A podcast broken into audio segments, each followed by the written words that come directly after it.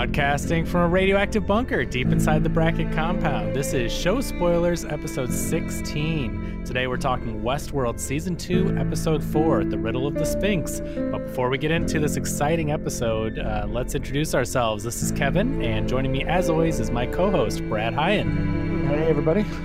Oh man, this one I'm telling you, it's. It, I think we were talking last week about was was the last episode the best episode of the season, and we've been saying that every week. Yeah, I know we, it gets better every week, but could this possibly be the best episode of the entire series? Uh, yeah, I think uh, friend of the show Devin when he pointed out on my on uh, a Facebook post that like it just had everything. It did everything right this week. That like I mentioned a couple weeks ago on episode two's podcast that I'm most intrigued by the creation of Westworld and uh, William and the Man in Black and how he became the Man in Black and everything that happened in those 30 years. And this episode just covered so much of that. I mean, that that's what grips me. I like what's happening in Westworld right now, but the history of it is what is what really gets me. And this episode had it all. It's fascinating. But before we get into that, let's uh, give a couple of quick, uh, uh, oh, I guess uh, not really shout outs, but some some shameless plugs of our own here. Uh, of course, uh, follow us on Twitter at all all the spoilers and you can follow us on facebook uh, facebook.com slash real spoilers and join the league of show share there. You can discuss all the television stuff movies whatever you want to on there everything in pulp culture. So uh, if you have questions comments theories whatever you name it go ahead and email us at the show spoilers at gmail.com you can also tweet at us direct message us uh, send us a smoke signal send us a raven whatever you want to do to get us the message. But uh, we love hearing from from all the listeners and everyone else with the crazy theories, at least I don't feel so alone when someone else is is uh, wearing the tinfoil.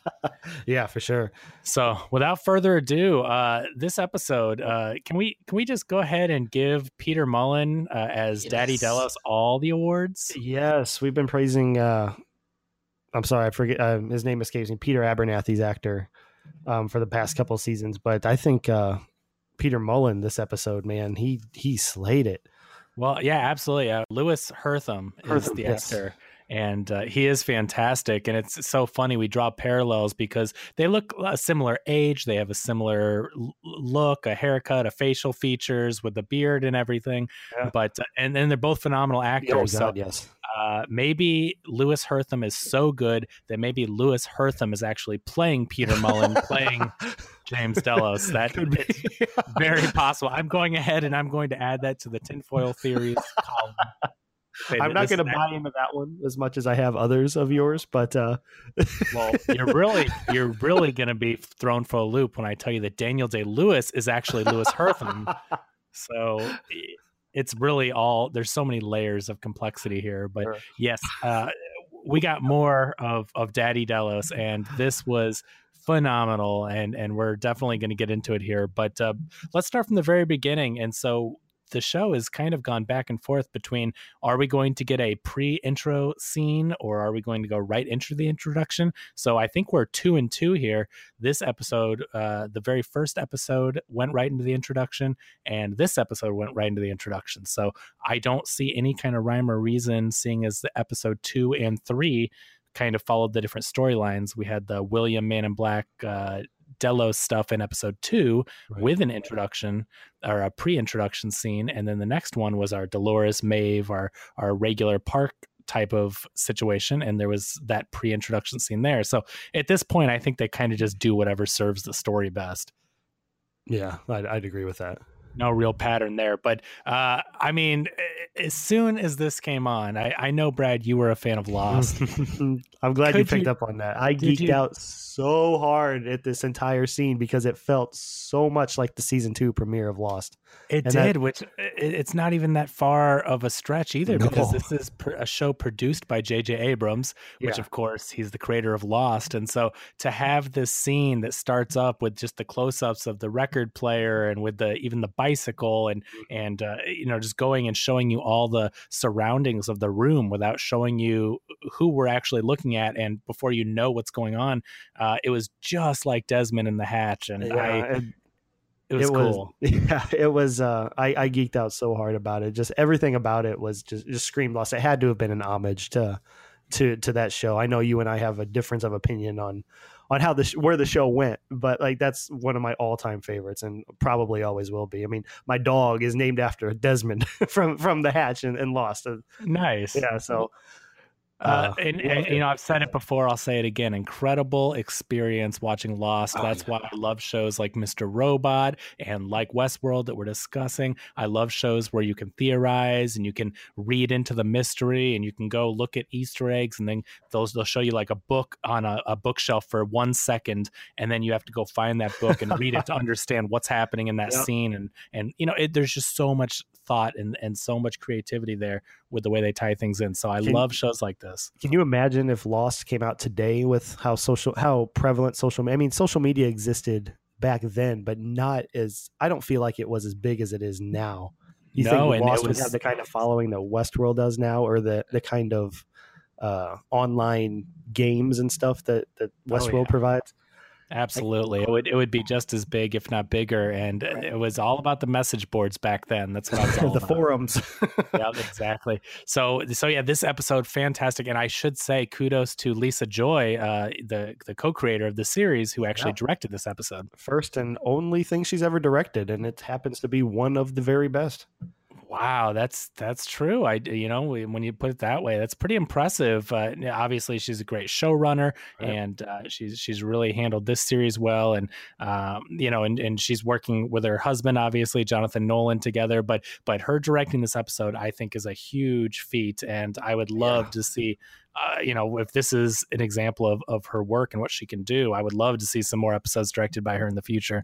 I wonder if there are going to be more. I, I, feel like you know, with the reaction that the community's had with this episode, um, that I mean, this was a very clearly a very important episode for the series and what's to come with the series and what's left of it. That uh, I wonder if any bigger episodes are remaining in the series that she's attached to. Do we know? Do we have that information yet, or does that come out weekly? I, I don't. Uh, they I, I think they give us a few at a time, and there's probably somewhere where you can really delve into it and and get some more. I don't have it. Obviously, yeah. the show is is wrapped for the season, sure. uh, so the you know the the success and the reaction to this episode in specific isn't going to give us anything more this season if it isn't already. But in the future, obviously, I'm I'm sure they'll be thinking of more Lisa Joy directed episodes after well, this. I hope so. that would I, be great. I'm, I'm going to say that I'm going to sound like a broken record this this episode because I love this one so much. Absolutely. So, of course, we have to pay attention to all the little details here, and especially whenever we have anything that can be correlated to a date. So, the first thing that we notice when we are, are seeing all these visuals with the record player going is they're playing a song called Play with Fire in 1965 was released by the Rolling Stones. Yep. And so, that is, we're going to set the time period with that. And it's really smart how they used that and uh, honestly nice to have a, a, date that we can actually use for something because we sure. don't often get dates to follow unless you really dive deep into the like uh, you know zooming in on tablets and uh, i think you mentioned something I, I, can't remember if it was in yeah, the show last week but i never found where i read that but i saw somebody to, or somebody found on a tablet in one of the episodes between the premiere and now the premiere of the yeah. first season it was in the 2050s yeah, so, I saw that. I, I, saw that too. And so I don't know if that was something that was confirmed or, I mean, if it's in the yeah. show, I'm guessing it is, sure, but you're right. Yeah. I've only seen it one time and I, I saw the tablet and it said it was like 2052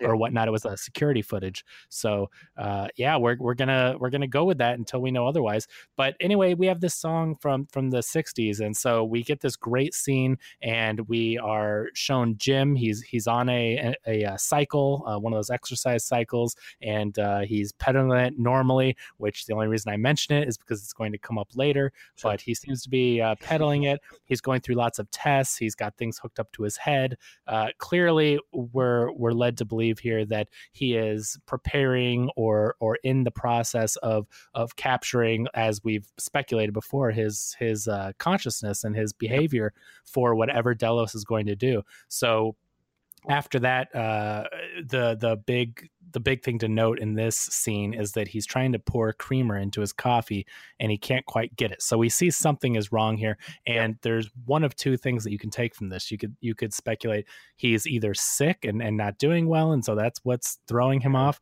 or he's already a host. Yep. And uh, you know, that's that's what's going on. So uh I I say obviously if you're listening to this, you've already seen this episode, you know what's going on, and so we'll just come right out and say it. And uh, as as far as I understand, because of the actions of William in this scene, this very first scene, he is already a host. Are you on board with that timeline? Yes. Yeah, okay. I, I yeah when when it first the first because we cut back to this multiple times. The first time you know, like you said just a minute ago, it was either he's having muscle problems because we knew from two episodes ago that he was having some kind of health issues with the coughing at the retirement party and such that that uh, he was going through something, and so it could either. I mean, it left you with the impression that he's having some kind of muscle like, but he didn't react to the fact that he couldn't pour the cream, or again with the show like this that he's a host, you know, that that was testing it. So, um, but yeah, at, yeah, at the it, end of the, the, first scene, I I was assuming that this was a host, and, and that's yeah, uh, that's that's what I take from it because, uh, and like you mentioned, that was the biggest tell. I think was that I, I think someone like Jim Delos, if he was having trouble pouring coffee creamer, he would get oh, frustrated. He, yeah, and we see later on his his reaction to something kind of not really trivial, but like he he resorts to rage a lot quicker than a normal person yeah. would. Yeah. He's a he's a bit of a hothead, and so right, you know he's yeah. big, big bad Delos. Like he's he's a you know don't waste my time. I'm important. I'm a busy guy kind of personality. So uh, we see uh, someone come on, an assistant that we haven't seen before. It doesn't matter, but she comes on the little video screen and says, "You have a visitor," and he's like, "Oh, about time." And it's William. It's young yep. William, like we're used to seeing uh, retirement party age William, and he's coming to visit him. And uh, it, it, ends up that he's going through what he tells him is that he has to establish a baseline interview and with someone that's familiar with him that knows his personality. And so Delos is led to believe that William is there to question him and kind of uh, get him ready for this procedure that he's going to to undergo. But what we know now, having seen the episode, is that Delos is already a host. They've already transferred his consciousness, and at the end, kind of towards the end of this interrogation slash baseline test, he hands him a piece of paper, and that's kind of the the cliffhanger where the camera cuts. We don't know what's on it, but what we're going to see later on in the next scene is that that is the script, similar to how the technicians have shown the hosts in the past their script and that they know what they're going to say. Um, what I'm guessing that we don't see happening, but what I'm guessing is when they did sit down for the baseline, they had this conversation and so he now has a printout of the conversation and william yep. is having to do the same thing. Uh, this is to make sure that the the consciousness takes to the host or whatnot. They have to fine tune this and so william brings the same bottle of alcohol. He's uh, james delos says the same thing. William reacts the same way. Uh, so it, this is all a part of the test. So yeah when they uh, talked about the baseline interview part um, at the beginning and before we involve or uh, turned into what we know it to turned into. Um, I got like little remnants of maybe Blade Runner uh, 2049 with the with the baseline sure. interviews that they did um, with Ryan Gosling and the the words he had to repeat and such that with just more uh, evidence that that that uh, Daddy Delos was a host and that led me to believe that direction.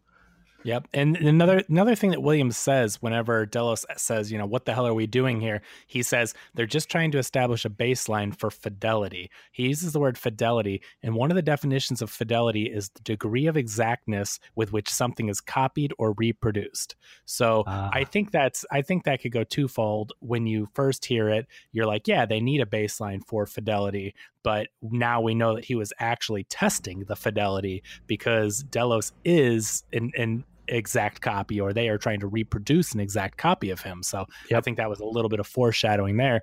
So we go to the next scene and, and, we'll come back to this, but this is one of three different interactions we see with William and Daddy Delos. And uh, yeah, I, I, think these scenes, uh, you know, the whole episode is so fantastic. But but again, uh, Peter Mullan steals the show, and these are my favorite parts of the episode, hands down. Yeah, I agree completely. So we go back to Man in Black and Lawrence, our favorite duo, uh, taking their road trip. Uh, the, we see a bunch of workers, uh, which is definitely alluding to you know Chinese workers building the Continental Railroad, and uh, we see them laying tracks, but they're laying them in a very unusual way because they're actually laying tracks on top of human bodies. Yeah. Uh, I, that's not. I don't think they were programmed to do that. So we know that uh, they are definitely uh, off their loop. And I think this is kind of their way of rebelling. Uh, the hosts, all, in different areas, have different things that they're doing once they've gained this freedom. And so I took this as kind of like a uh, a revenge type of a thing. Like so, all the Chinese workers that were exploited are now taking the uh, people that ran the railroad and laying the tracks on top of them. That's my guess, at least. Yeah, I don't have. I that was just something I was like, oh, okay, that's what we're doing now. yeah, I, I think it's just a little bit of like a, uh, you know, they, they were obviously taken advantage of and oppressed and brought to do this this very hard labor uh, for for very minimal reward. And so this is like, okay, well now we're gonna lay these tracks on top of you. So I uh, I was just like, I wonder if we're ever gonna see a train roll through there and just like the tracks flatten. Oh, I yeah, just I I'd like to think not. Yes, uh, we could skip that. But I just, I just thought, oh, what horrible imagery. I just think, oh, geez, the tracks are on top of them. Please don't run a train over them. But anyway, uh, we, he ends up saying, uh, and the train's going in the wrong direction too, um, from what uh, oh, Man in Black says at one point, right? It's supposed to go. Yeah north but it's going west or west yeah, yeah, exactly and so i think i think this alludes that there's more than one uh he was alluding that uh things are there's there's different places that different people are trying to get to. So we don't really know what's going on exactly with Ford's narrative. Is it no. just for is it just for Man in Black? Is it is it for are there multiple people multiple people playing this game? Uh, definitely something we don't have all the answers to, but for whatever reason, the yeah it is going the wrong way but yeah the hosts are all screwed up. Uh, but this this next scene uh, is really interesting. It, it opens with clementine dragging bernard. She's been dragging him since last episode. And uh, without saying a word and and bernard's just kind of like she's a uh, zombie hey zombie yeah, Clementine. She, she, is, and and Bernard's just like, uh, uh, Clementine, hey, uh, and then she just drops him off and walks away.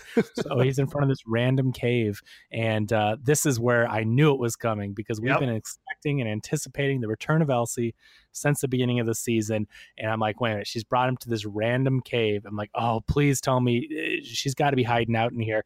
Now yeah, this. Great great camera work too it really was was a little bit different than I expected because I thought that Elsie was in control. I thought that she was the one programming Ghost Nation, saving Stubbs, uh, that she was kind of running things from this base of operations, the secret base that we were going to see. But she's chained up and she was, yeah. we find out, left there by Bernard, uh, left with a bucket and some protein bars, I think she says. And uh, so we know that Bernard did not kill her, which, which if you saw that Easter egg last season on the website, we knew that she was still alive.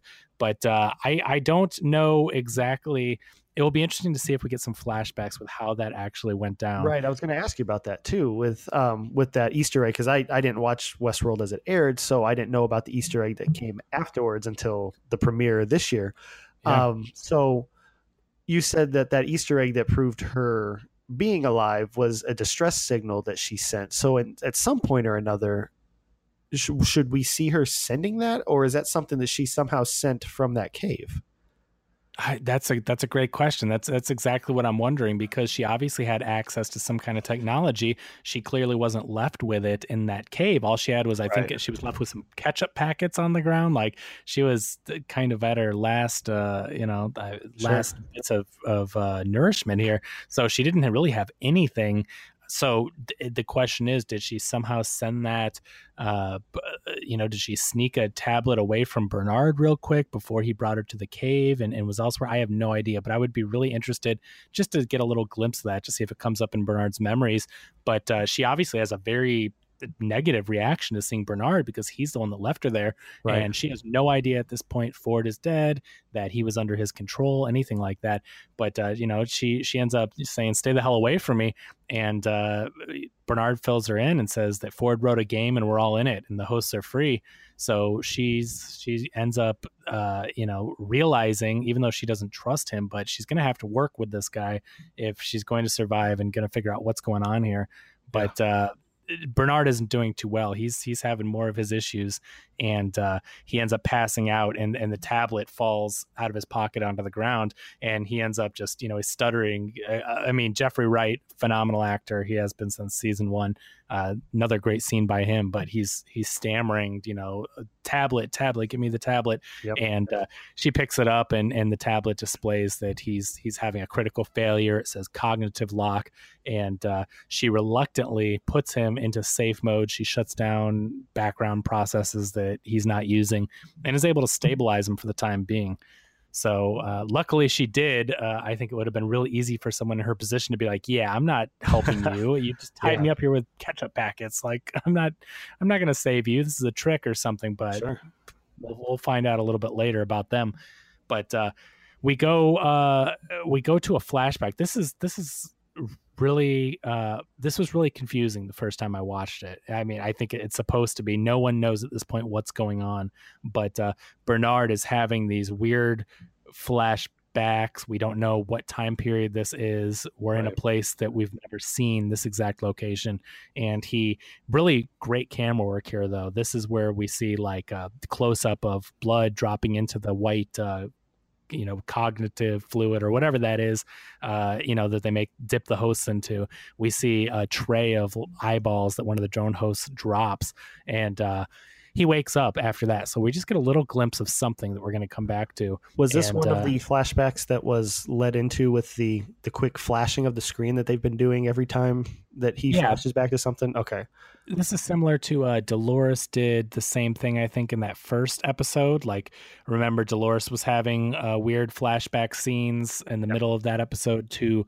back when she was in the real world. It was one of those ones where it's sure. like the screen goes to black and fades, just, just quick a, flashbacks. I feel like something about that effect is like sticking with me through every episode that, like, what's coming after these flashes are important scenes that are going to make sense later on.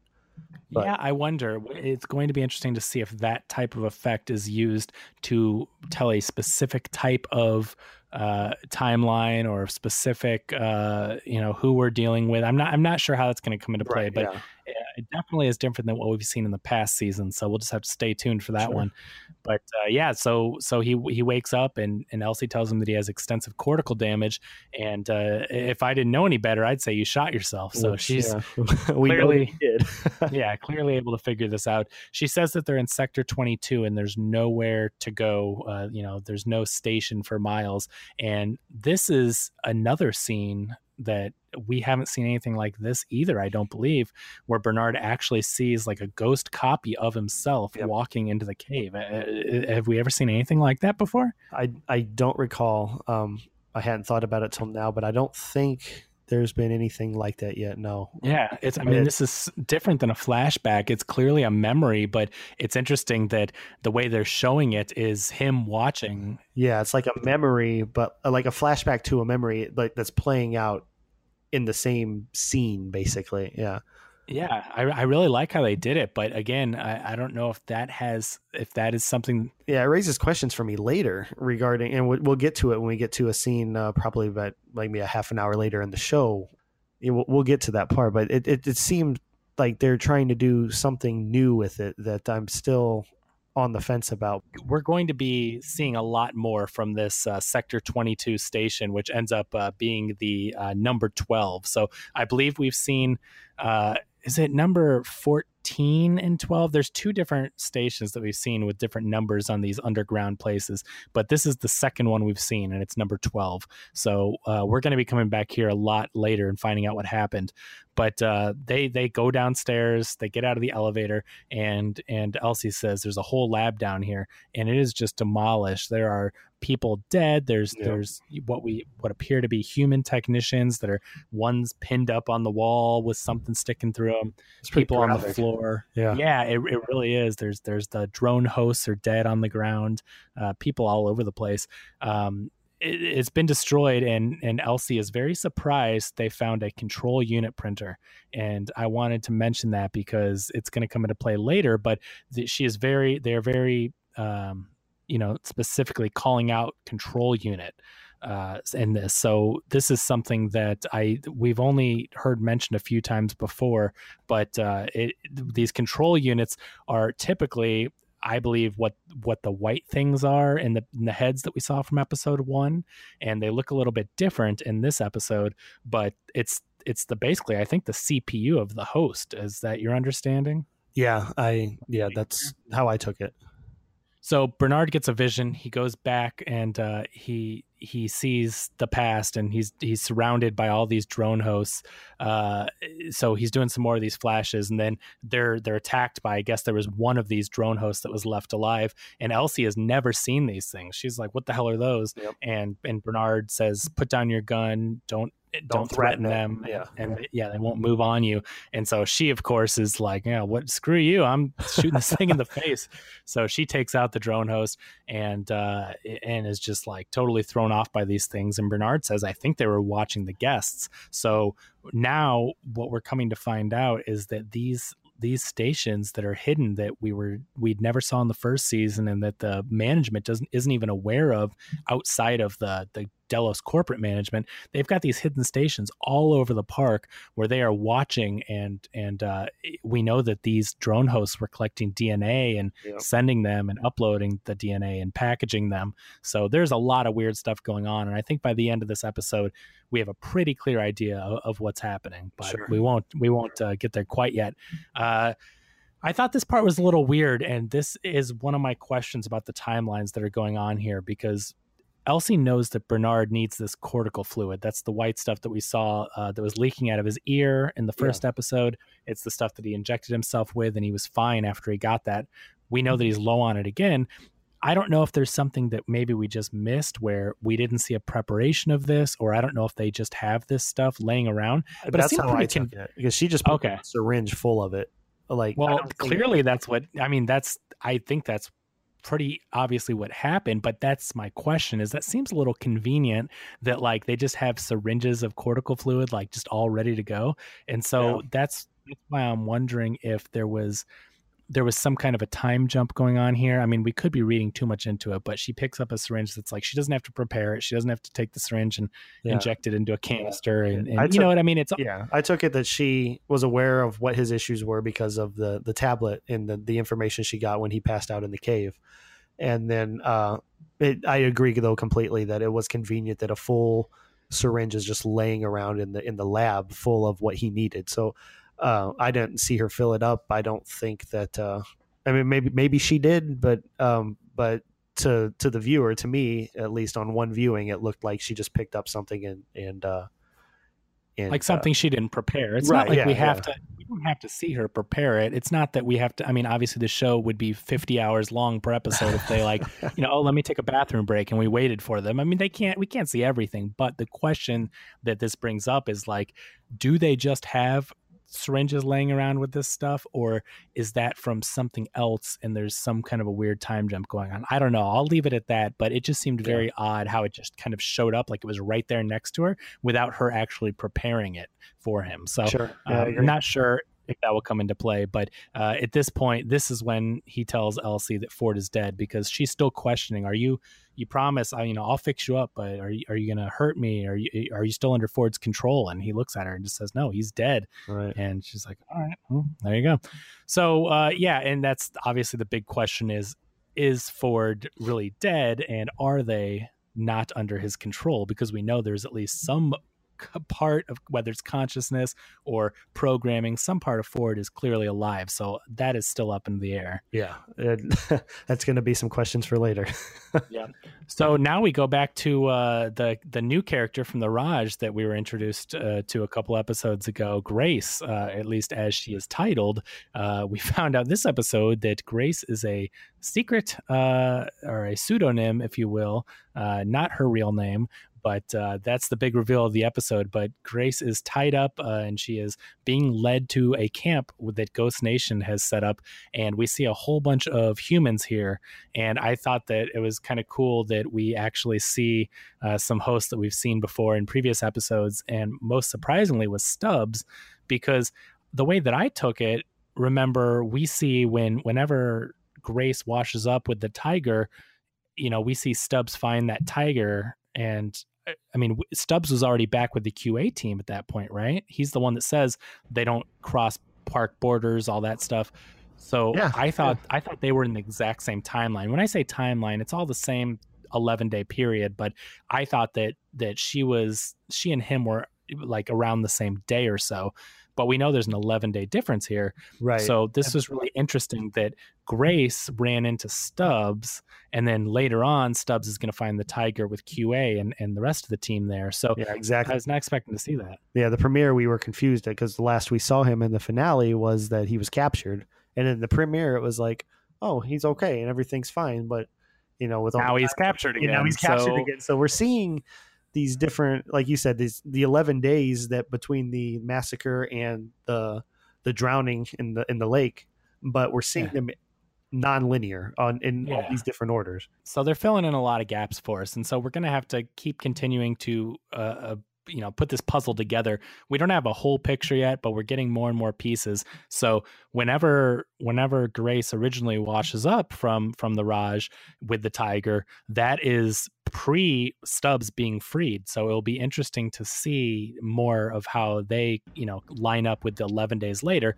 But we see him there, and he. The main takeaway from this scene is is you know he's talking about escaping and getting away, and and she ends up telling him that I'm not looking to get out of here. So we know that Grace has some kind of a hidden agenda here, Yep. and it was I think pretty clear, at least for the eagle-eyed viewer that spotted her journal. We mentioned this in that episode that it had that that Delos symbol that we're seeing with all this new programming, with all this new consciousness stuff that's going on in season two. She had that drawn out in her map, and then also had the uh, like the compass pointing north, you know, with an arrow going that way. So something we knew she was looking for something, and this is you know solidification that Grace is is is looking for something or someone here in the park. Right. We find, yeah, I find weird knowing the ending of the episode, which we'll get to, that why she started off in Raj, the Raj, though, when what we know she's looking for is in Westworld. Well, that's a good question. I don't Yeah. know. Uh, we I don't I don't know that we know what she or who she is looking for. I I think that there could be guess that's true. some Yeah. some red herrings here trying to throw us off the trail. Uh, it, it- you know, w- it, we'll get there at the end of the episode, Yeah. but that is the question. We'll, we'll discuss it then. What is Grace looking for? So, uh, but but meanwhile, Man in, Man in Black and Lawrence uh, finally get to his home at Las Mudas. Uh, the place seems empty, which is a little suspicious. Usually, there's people all around the town, people at the bar.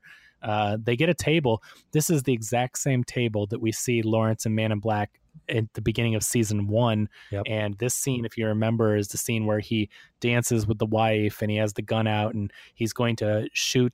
You know, he kills the mother and then he's basically going to shoot the daughter if, if she doesn't tell him anything. He's looking for the maze at this point, and uh, the daughter then you know kind of turns into like creepy daughter and and uh, you know says this game is not for you and and it does the kind of the weird character switch there. And so this is the exact same place the same bar same table. The man in black even takes his gun apart at the table like he does uh, but he doesn't get to do his whole thing uh, quite yet here because they're interrupted when the bartender comes out and, and, and he starts having an issue with with the drink. He he, he seems nervous and he shaky. spills some of the drink. Yeah. Yep. And so here come the confederados at least what's what's left of them Yep. If you weren't suspicious enough by the empty empty town, the the bartender Right. made the scene clear that something was afoot. Yeah, and, and Man in Black knows it. And so before they have any time to really react to it, you get what's left of the Confederados led by uh, the the main the major that Teddy let let go free in the last episode. Yeah. Uh, that's Major Craddock, played by Jonathan Tucker. He was also, if you remember, in the in episode two, whenever Delos is courting Logan, he uh, he is in that scene at the at the party. So uh, we're gonna keep coming back to some of the people that we saw in that scene, but uh, the major was there. Uh, one of the Ghost Nation, actually the uh, the leader of Ghost Nation, was the one that brought Logan into that room. Um, Yep. So that's another, you know, so it's really interesting to see the people that we see at that party and how clearly those are the oldest hosts in the park, and now we're seeing how they're repurposed in this current timeline.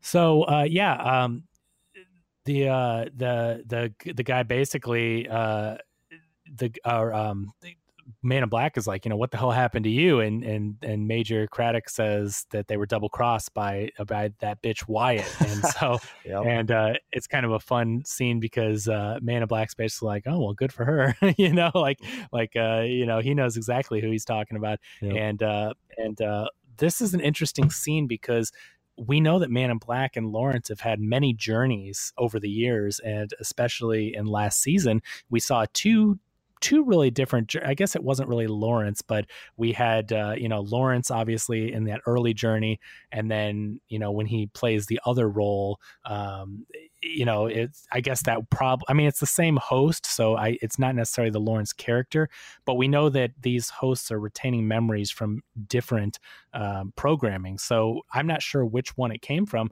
but Lawrence remembers Man in Black saying that he has a daughter, which he didn't mention anytime during season two. So it's kind of neat that we're actually seeing Lawrence remember things from their past trips because I don't know. I, I really like this this duo. Whenever I see Lawrence and Man in Black on a on a journey, I just I get excited for those scenes. Yeah, and that, that's the way I took it as well. As I uh, I guess I don't catch as many of the small details as you do, but when he said that you told me you had a daughter, I thought to myself, I wonder if he told him that recently or if that's something of significance from a ways back. So I'm glad you picked up on that because that that's kind of how I felt about it as well. Well, and Man in Black also kind of gives him the side eye. Like when he yeah. says, "You told me you had a daughter," Man in Black is clearly like, what, what, How did you?" Well, like, yeah, when did I tell you that? Or I didn't. You know, he's thinking I didn't tell you that anytime recently. So kind of cool to see Lawrence getting those memories. And uh, I definitely, I definitely like this this team up. So that was cool. And we're also going to see in this episode Man in Black showing more of concern for the hosts, which is something that we've never seen him do. He's usually tearing through the park, you know, yep. killing killing people left and right, scalping. I mean, he doesn't care. He's using them as a means to an end. He knows it's just a game. But in this episode, we're going to see some really unique interactions from his character. And the first real turn that we've seen, not William, but Man in Black take uh, toward the white hat uh, type of playing the game as opposed to the black hat character. Yeah. So uh, Lawrence and him are, are tied up, and the Confederados are are shooting people, and you know just doing the stuff that they usually do. The bunch of children that they are, and uh, they're they're tearing things up. And Lawrence says, "Hey, we got to escape, and we got to get to these weapons that are hidden in an unmarked grave." And almost instantly man in black says hey gets the attention of the major and is like let's make a deal uh, which the major's already made it clear uh, he he asked uh, who's the who's the head of this town who's the head of your group i want to make a deal and when the guy raises his hand and gets up he shoots Just him he's like i'm not yeah. making deals so I think it's funny that that Man in Black instantly is like, "I want to make a deal with you," yeah, and he just a, looks at him. It was a humorous scene because you know Lawrence, you know, gave him the deal. Like, as soon as you tell me information, he's going to kill you, and and yeah. uh, you know, and he you know revealed everything he knew about the the unmarked graves to to the man in black, and then. Uh, aside from being funny and unexpected, he stood up and told him the information right away. But at the same time, being a complete badass about it too, saying like, "Listen, here's here's the information you need. I know." Or, and the guy go, uh, uh the general goes, uh, "You don't understand negotiations because you already gave me what I want." And he's like, "Well, I also know how you know to do all this. You know, this is this is my thing. You know, and just made a complete awesome moment out of it. And I I really yeah. like that scene. Ed Harris is so good in this show. He's good I, in everything. But you know, we talk about all these actors. We talk about Anthony Hopkins really stealing the show in oh, season yeah. one. We talk about Jeffrey Wright and Louis Herthum, and and uh, you know, we're we're talking about even all these new actors that are coming on in this season, like Peter Mullan and uh, Jimmy Simpson is great, and all the Williams stuff. I mean, uh, you know, and not even to mention Evan Rachel Wood and, and Thandie Newton, uh, you know, Maeve and Dolores stuff. Like they're all so damn oh, good. Oh, yeah. But but once again, Ed Harris proves that he, I mean, he's been an amazing actor for decades, and and uh, this show, the the fact that they were able to get so many fantastic actors, uh, I, I mean. I, will tell you what, this show is quickly becoming one of my favorite shows of all time. I mean, if it yeah. wasn't already, it, it's just the fact is that even in in one and a half seasons, not even yet, they have already shown such such great writing and yep. and such great everything. The set set design, the music, the score, the um, the performances. It, it, really is mind blowing in the the the uh, the caliber of talent that they've gotten for this show. Um, you know, I think of things like Game of Thrones, which I love Game of Thrones, but oh, yeah. I honestly think I I get more excited for Westworld than Game of Thrones at this point. Uh, yeah. That's tough because we got we have seven seasons of Game of Thrones behind us, but uh, you know, right now, yeah, um, Westworld is top of mind and doing something great with with uh, six episodes to go, and nobody knows what's going to happen. We have ideas. We're in the end game on Game of Thrones. We have ideas of what's going to happen and and how it's going to play out. But right now, we're in the we're in the meat of Westworld and still trying to figure everything out and what their motives are and where it's going. And so I, I would right now, aside from the fact that it's the only one that's airing right now, um, I put Westworld over Game of Thrones too. Like it's just it's just I, so compelling with with especially with the uh, a friend of mine who I had dinner with tonight even labeled it and, and we've we've mentioned it before. It's basically a very well timed allegory to like data collection that we have on social media now today. You know, sure. and uh, it, it's it's just so compelling and so much fun to watch and discuss. Yeah, it's it's smart, it's entertaining, it's it, it really it really it just does so much, uh, and, and, it's a beautiful work of art. Yeah, as far as you know, sights, you know, the the sounds, everything about it. So yeah, I mean, it's like choosing a favorite child. I love Game of Thrones. I'm not saying that like I hate Game of Thrones now and I'll only watch Westworld. Not like that, but it's just when I think about how great this show is uh, and the performances and yep. everything. Uh, you know, they're they're two different types of shows, but I mentioned them both and compare them because because of HBO and and shows that are, are both fantastic. And this show just I I really it there is no other show that gets me this excited. I mean I mean Game of Thrones is close, but damn, it's like Sunday night. That is an event, and sure. and uh, you know the next episode of Westworld is is really high up there on things I look forward to. Yep. So uh, yeah, I can't wait. Uh, you know, already we still have about a week to go, but I cannot wait until we can get to next week, and we'll talk about the preview sure. a little bit am later. I am I misremembering that uh, Westworld's signed for a third season already, or is that something I'm just dreaming of? Uh, I don't know that they've already renewed it, but I it's not going anywhere. Yeah, There's no yeah. way. I don't. I don't I'm think not... it's going to wrap up the season at all. But I think I don't want to say for certainty, but I'm pretty sure in the last week or two that I saw that it's already been renewed for the third season. So yeah, uh, that yeah, that sounds right. And uh, you know, it may it may very well. Um, it may very well finish their complete story before Game of Thrones can. Right. Uh, yeah, still have the, a year before book. Game of Thrones. Yeah, the book especially. I was going to mention that next. Like the show is going to wrap up before the second to last book even gets published. So. Oh, that's certain. I mean, yeah, there's uh, that's just a whole nother topic. Yeah, but sure. anyway, uh, back to this one. So, uh, yeah, they have that great interaction with the Man in Black and the Major uh, Ed Harris, total badass. Uh, but we we cut back to our second uh, baseline test scene with with Daddy Delos and William. So it starts off playing "Do the Strand" uh, by the band Roxy Music, which is a 1973 release. So now we already have seven or eight years in between us, if you know the music. Uh, but uh, this one's really funny because clearly uh, you know, different time period of music, and we get a different uh, side of Jim here. He's dancing. I, I found it hilarious. It, it was like laugh out loud. it was really funny that the moves he was dropping there. That yeah, it's just so unlike the character. We've never seen Daddy Delos get down like this. No, not at all. He's always been a stern hard ass, like we covered yeah. earlier. Yeah, he's yeah. To see him breaking down to to a song like that was something to be seen. So I think this says a lot. Uh, there was the music jump, and we know again with this show that the music and and the release dates that there's going to be some importance there, but also the scene leading up to William coming to meet with him. Think about it. Before he was doing all these tests, and it was very scientific. He was very slow moving, and this scene is dancing around. So that again was a clue to me that okay, this is the host, and they're making advancements. That he is getting better and better. Yeah. And you know, spoiler alert, we find out that's exactly what it is. So we're we're we're we're led to believe here the technology is getting better, but years are passing, and he is still stuck in this room. Uh, we see William come in. He's got the same bottle of alcohol. They're saying the same thing. Uh, Jim says whenever the assistant says that someone's there, he says the exact same lines. He looks in the mirror, buttons his shirt. Uh, you know, it's the exact same thing over and over yep. again here. It's like uh, Groundhog Day.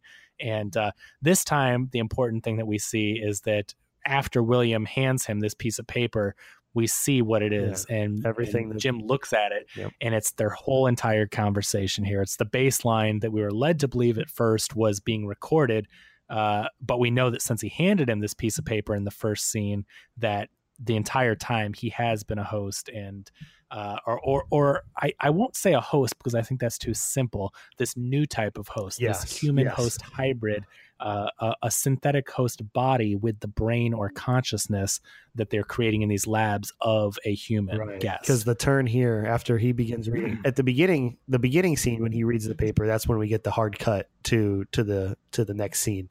When he begins reading the paper here, and we see, the viewer see as him at the same time as him what is on the paper, the conversation that they just had, the Mhm. seeing it click in his head and realize that his consciousness is existing in this host was an incredible moment for the scene or for for, for the show when Yeah. with the conversation they're about to have after that i was i was a hundred percent invested in what was happening now and i could not wait to see where it went and what made me love the show the most is that we're we're now dealing with what we speculated for the last couple weeks about the transfer of consciousness where the ne- his next line was was like oh i take it i didn't make it then you know and going on going on about his money and and it was just so incredible and, and what it It's the, so good. The writing Ah. is so good, and again, the performance by Peter Mullan so fantastic. Uh, I, I watched this twice now, and I'm definitely going to go back a third time,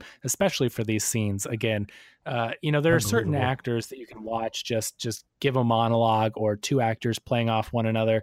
Uh, I think we talked about interrogation scenes before, but one that we didn't mention was The Master. Uh, you know, it's a Paul Thomas Anderson movie with Joaquin Phoenix uh, and the late Philip Seymour. Hoffman. And uh, that that is is known as the interrogation scene, and it's something or the processing scene rather. And so it kind of is reminiscent of what we talked about earlier. But the two of them just sitting across from each other, asking each other questions, or or I should say, Philip Seymour Hoffman asking Joaquin Phoenix's character question. It's more intense than this, Yeah. but it's another one of those great memorable scenes just between two people uh, you know, acting their asses off. So kudos to both of them in this scene, Yeah. uh, Jimmy Simpson and Peter Mullan. But uh, Daddy Delos asks, How long have I been here? And William says it's been seven years, give or take.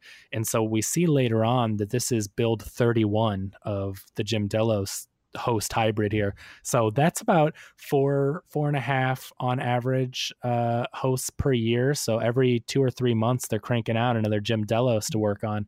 Uh, there's a lot of these things out there over the years. It's amazing uh, what they've been doing, and clearly this is.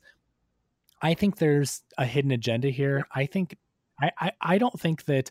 Yes, I mean they are using Jim Delos, the the founder of the company and and very important person and uh, family member of William, uh, you know his father-in-law, to test this. I think he is the first example of this uh, hybrid here. But I feel like Man in Black slash William, I feel like he has something else. Uh, the first thought would be uh, his own selfish reasons that uh, you know he wants to make sure that he lives forever. I feel like Yep. William turning into Man in Black, he he uh, he wants to protect perfect this technology on the guinea pig, uh, Daddy Delos. But once they get it right, this is a way that he can preserve his life and and and live out you know forever. Yeah, I agree completely. Um, it's it's it's a weird dynamic knowing who he was when he was young through the whole first season. The second episode of this season, where he's talking about the monetization, you know, basically looking for the investment from from Jim um, for the park and analyzing people and and what they truly want when they think that they're not being watched and things like that.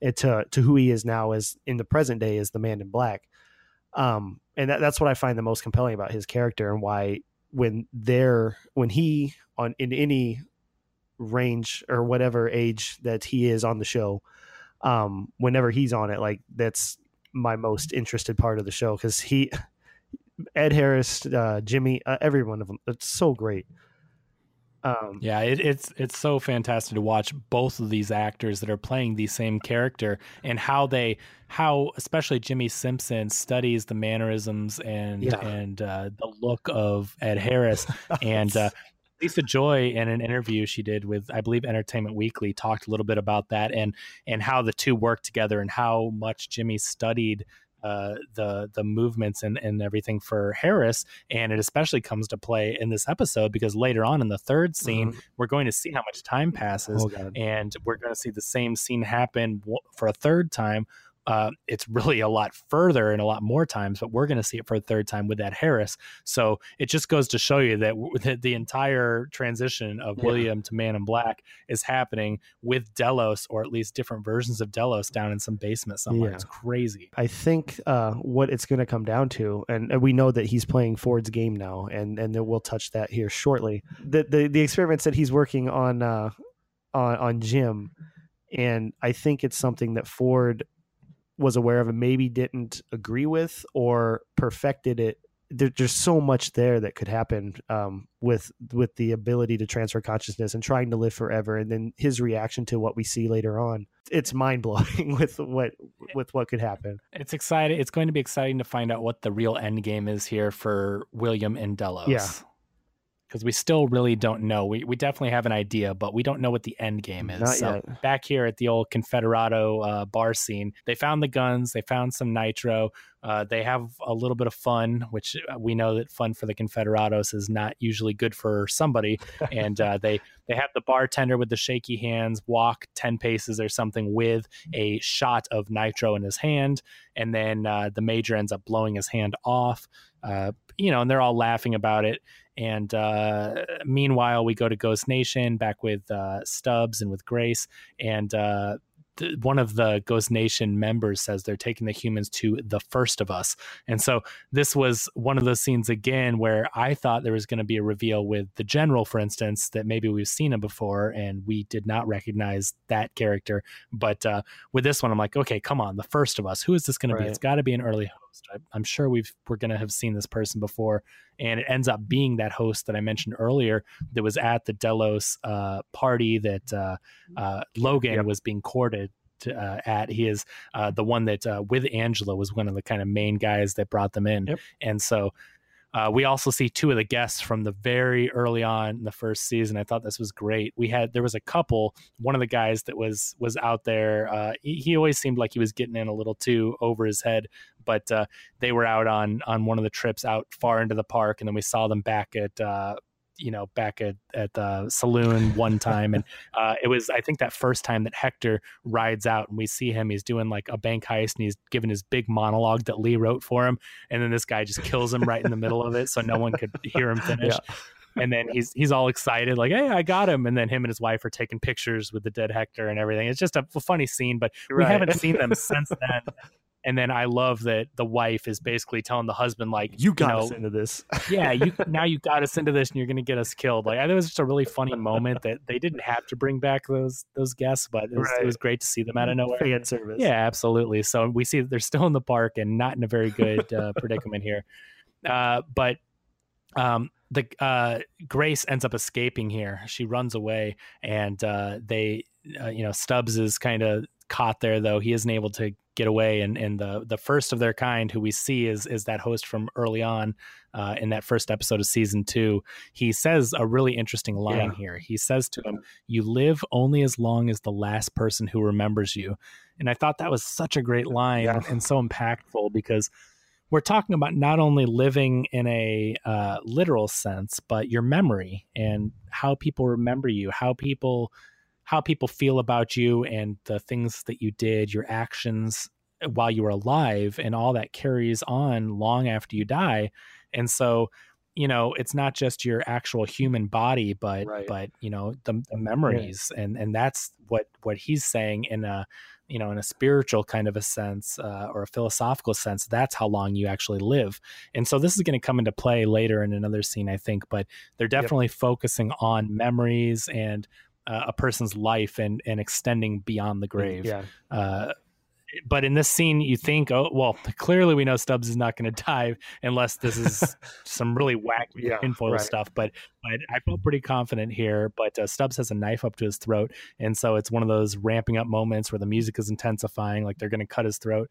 But then they end up pulling the knife away, and then the Ghost Nation walks away. It's a zoomed in scene on Stubbs, and then the camera pulls back, and there's like four or five of the humans there, and no Ghost Nation. Like they just left, just left them, yep. to go. So So that's how Stub gets away. Dun dun dun. Big reveal. Like I, you know, I'm thinking, oh, Elsie. Really, yeah. Well, I was like, Elsie's in control of Ghost Nation, and she's programming them, and they were rounding up all the humans, and then you know they set them free, and and meanwhile, it seems like Ghost Nation, who uh, I, I feel like they're kind of doing their own thing. Like I feel like they are they're either they're a part of Ford's game and his narrative, or they are free in a, in whatever sense that means for the hosts, but they are choosing to do good things. You know, I don't really know exactly, but it it isn't the whole Elsie thing because Elsie, unless she can control Ghost Nation with ketchup packets, she is not in control of these guys. Right.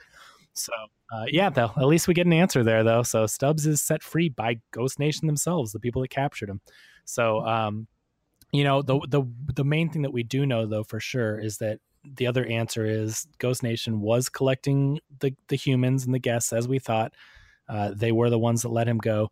But we also found out, uh, like earlier, when when Hector was was asking to let Lee and Maeve and himself go by, and they said, "You guys can go by, but we're going to keep him." Yep. Someone on on Reddit, I think it was, I read there was a translation of some of the language, uh, you know, some of the native tongue that they're speaking.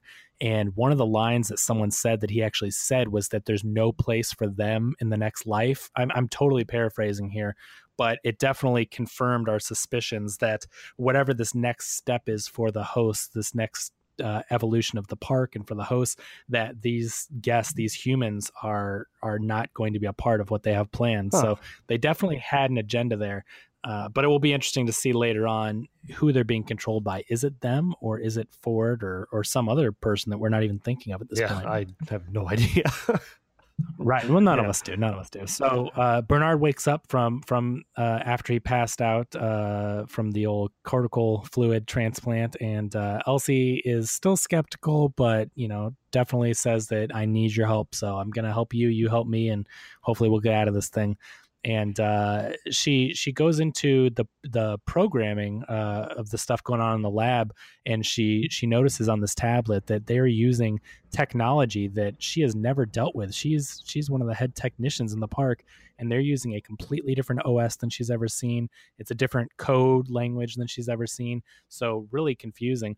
And Bernard, when he takes a look at it, he sees that it's the exact same kind of code and encryption that was in Abernathy's head. So clearly, whatever was going on with Abernathy, who's the host that Delos is so, uh, you know, so uh, desperately yeah, trying to yeah. sneak out of the park, uh, they're using this technology that's all a part of this Lab 12 underground thing going on. So, uh, you know, no surprise there to us. We've been speculating that it's it's all been about transferring consciousness, and Abernathy is has some consciousness that they're trying to smuggle out. The question is, whose is it? Yeah, that is, I think, the number one question as of right now. Uh, you know, we we we know what he's doing, yep. but we don't exactly know why. So it will be fascinating.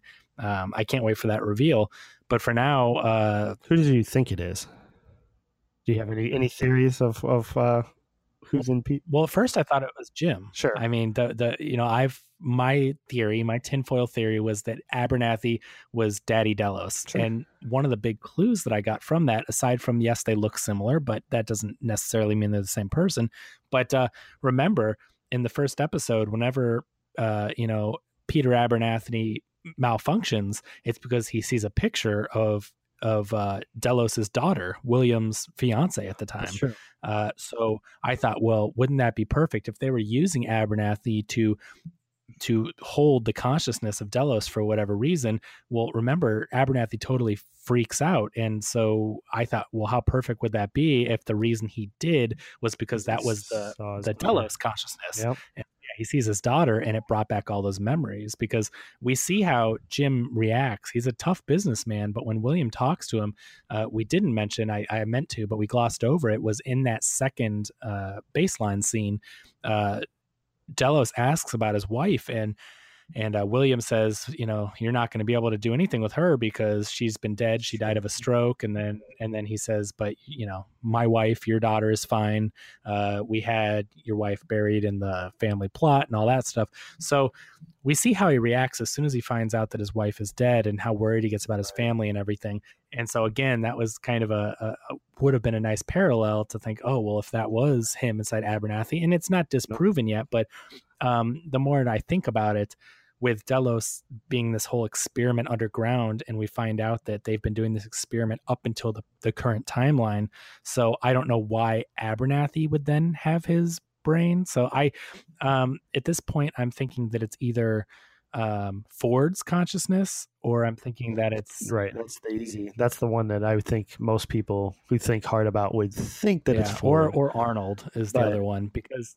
I mean, those are the two that created this park. Those are the two that know how it works. And Delos was very worried early on, and or you know, since mid to beginning of season one, about if they fire Ford, get rid of him, how are they going to be able to keep the park running? And and uh, you know, they've been trying to smuggle out all the IP during this whole time. But even if they have the IP, they don't have the mastermind. They don't have the the geniuses that invented Right. it. So if you had either uh, Ford or Arnold's consciousness, you could still continue to develop the hosts and and you know create all these new technology ideas and everything. So I think it's one of them, but they could totally surprise us. It could still be Delos, or it could be a character that we haven't even thought of yet.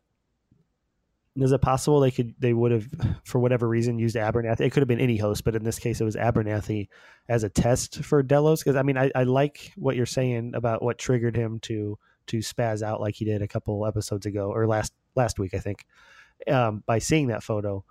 Um, that I I- just don't know why they would use a host that That's- wasn't that wasn't Well, that's the know, question. So, uh, the main question we have to ask ourselves is why would Delos be smuggling out Jim Delos's consciousness? Like, so we don't know exactly. I mean, Yeah. the end game. Obviously, Delos is up to some crazy stuff here with with with monitoring their guests and creating these uh, host guest human hybrids here. Uh, but we don't exactly know why. But we know they're up to some crazy stuff. But why would they want Jim's consciousness? His thirty whatever year old consciousness that's never taken right, that's never worked right. I just I'm not sure Right. exactly what they would be doing with it. Whereas I have a reason for Arnold, I have a reason for Ford, although Ford might be a little bit risky because of what he's done. So you know that makes me kind of think Yeah. that they wouldn't use Ford, maybe Arnold. But uh, I yeah, I don't know. I have a tinfoil theory uh, for Go for Ford that uh, well, it's not Yeah. mine. I found it on Reddit. I was gonna save it for afterwards, but uh, uh, Reddit user one time only one. This I only I saved this post because it was the most tinfoil theory that I read in my Okay. show prep. But it said actually Stubbs is the reincarnation of a young Ford, younger than even the flashbacks in season one. He acts oblivious and is not aware of his part yet or his past yet, because Ford has to slowly roll out quote unquote his own consciousness into Stubbs in order to avoid causing a quote unquote reality rejection, like we saw with Old Man Delos. Wow. Yeah, you might get the tinfoil award. I, mean, I know it's not your personal theory, but you No, not at all. But I thought it was interesting enough to mention because, to in my mind, uh, like Stubbs doesn't really have that big of a role in the show. So I feel like if there's something they're going to do with him, it might be a big, a big reveal that nobody expected. So uh, out of everything that I've read, all the small theories, because everybody, the whole community has all their own thoughts on what's what's going to come. But I thought this one was kind of a kind of a, a stretch, but something not too far Well, that, uh, from that's- like that's you get the tinfoil award for the episode that's for sure so uh we go back to uh we go back to the man in black at this point i um I, I don't want to skip over too much of this lab scene, but but Elsie they they see all the technology and everything. Uh, what we do notice is that uh, uh, Bernard has another one of those flashbacks, and we see him on that uh, control unit device, and he's creating a new uh, control unit, which is the the consciousness, which ends up going into you know the white uh, CPU type device that we saw in the first episode. Uh, but we know that when when they deal with the human hybrids, they use red, and so he's creating this small little tiny red orb uh, that they're synthesizing in little clips and flashbacks throughout the episode. And uh, when they go back to current time, and or at least what we think is current time with Bernard and Elsie, he says they weren't building hosts, not exactly same hardware, but the code is different. Language is not code at all. And right there, you know, I think if it hasn't already, it clicks in that it's not code. The reason why Elsie's never seen this quote unquote code or language is because it's it's human consciousness. It's not yeah. programming. I mean, obviously they have to translate it to some sort of technology, but it's not typical code. It's something else. It's this unique technology that uh, no one outside of the higher ups, whoever uh, invented it, and uh, you know certainly certainly Williams aware of it and a few others. But this is this is something that that we have not ran into before. This is a whole different uh, evolution of host, and so um, Elsie finds this door and it says something like there's a test subject in there. There's some warning up on the screen, but she's trying to get behind this door that clearly has something important behind it. And uh, Bernard has this moment, which I think is what you were alluding to earlier that kind of threw you off because yeah. Bernard is talking to Elsie about like hey don't go in there or you know be careful and then she's not responding to him and he as we do but he himself realizes that she's not responding not because really it, because he's not there not in that moment.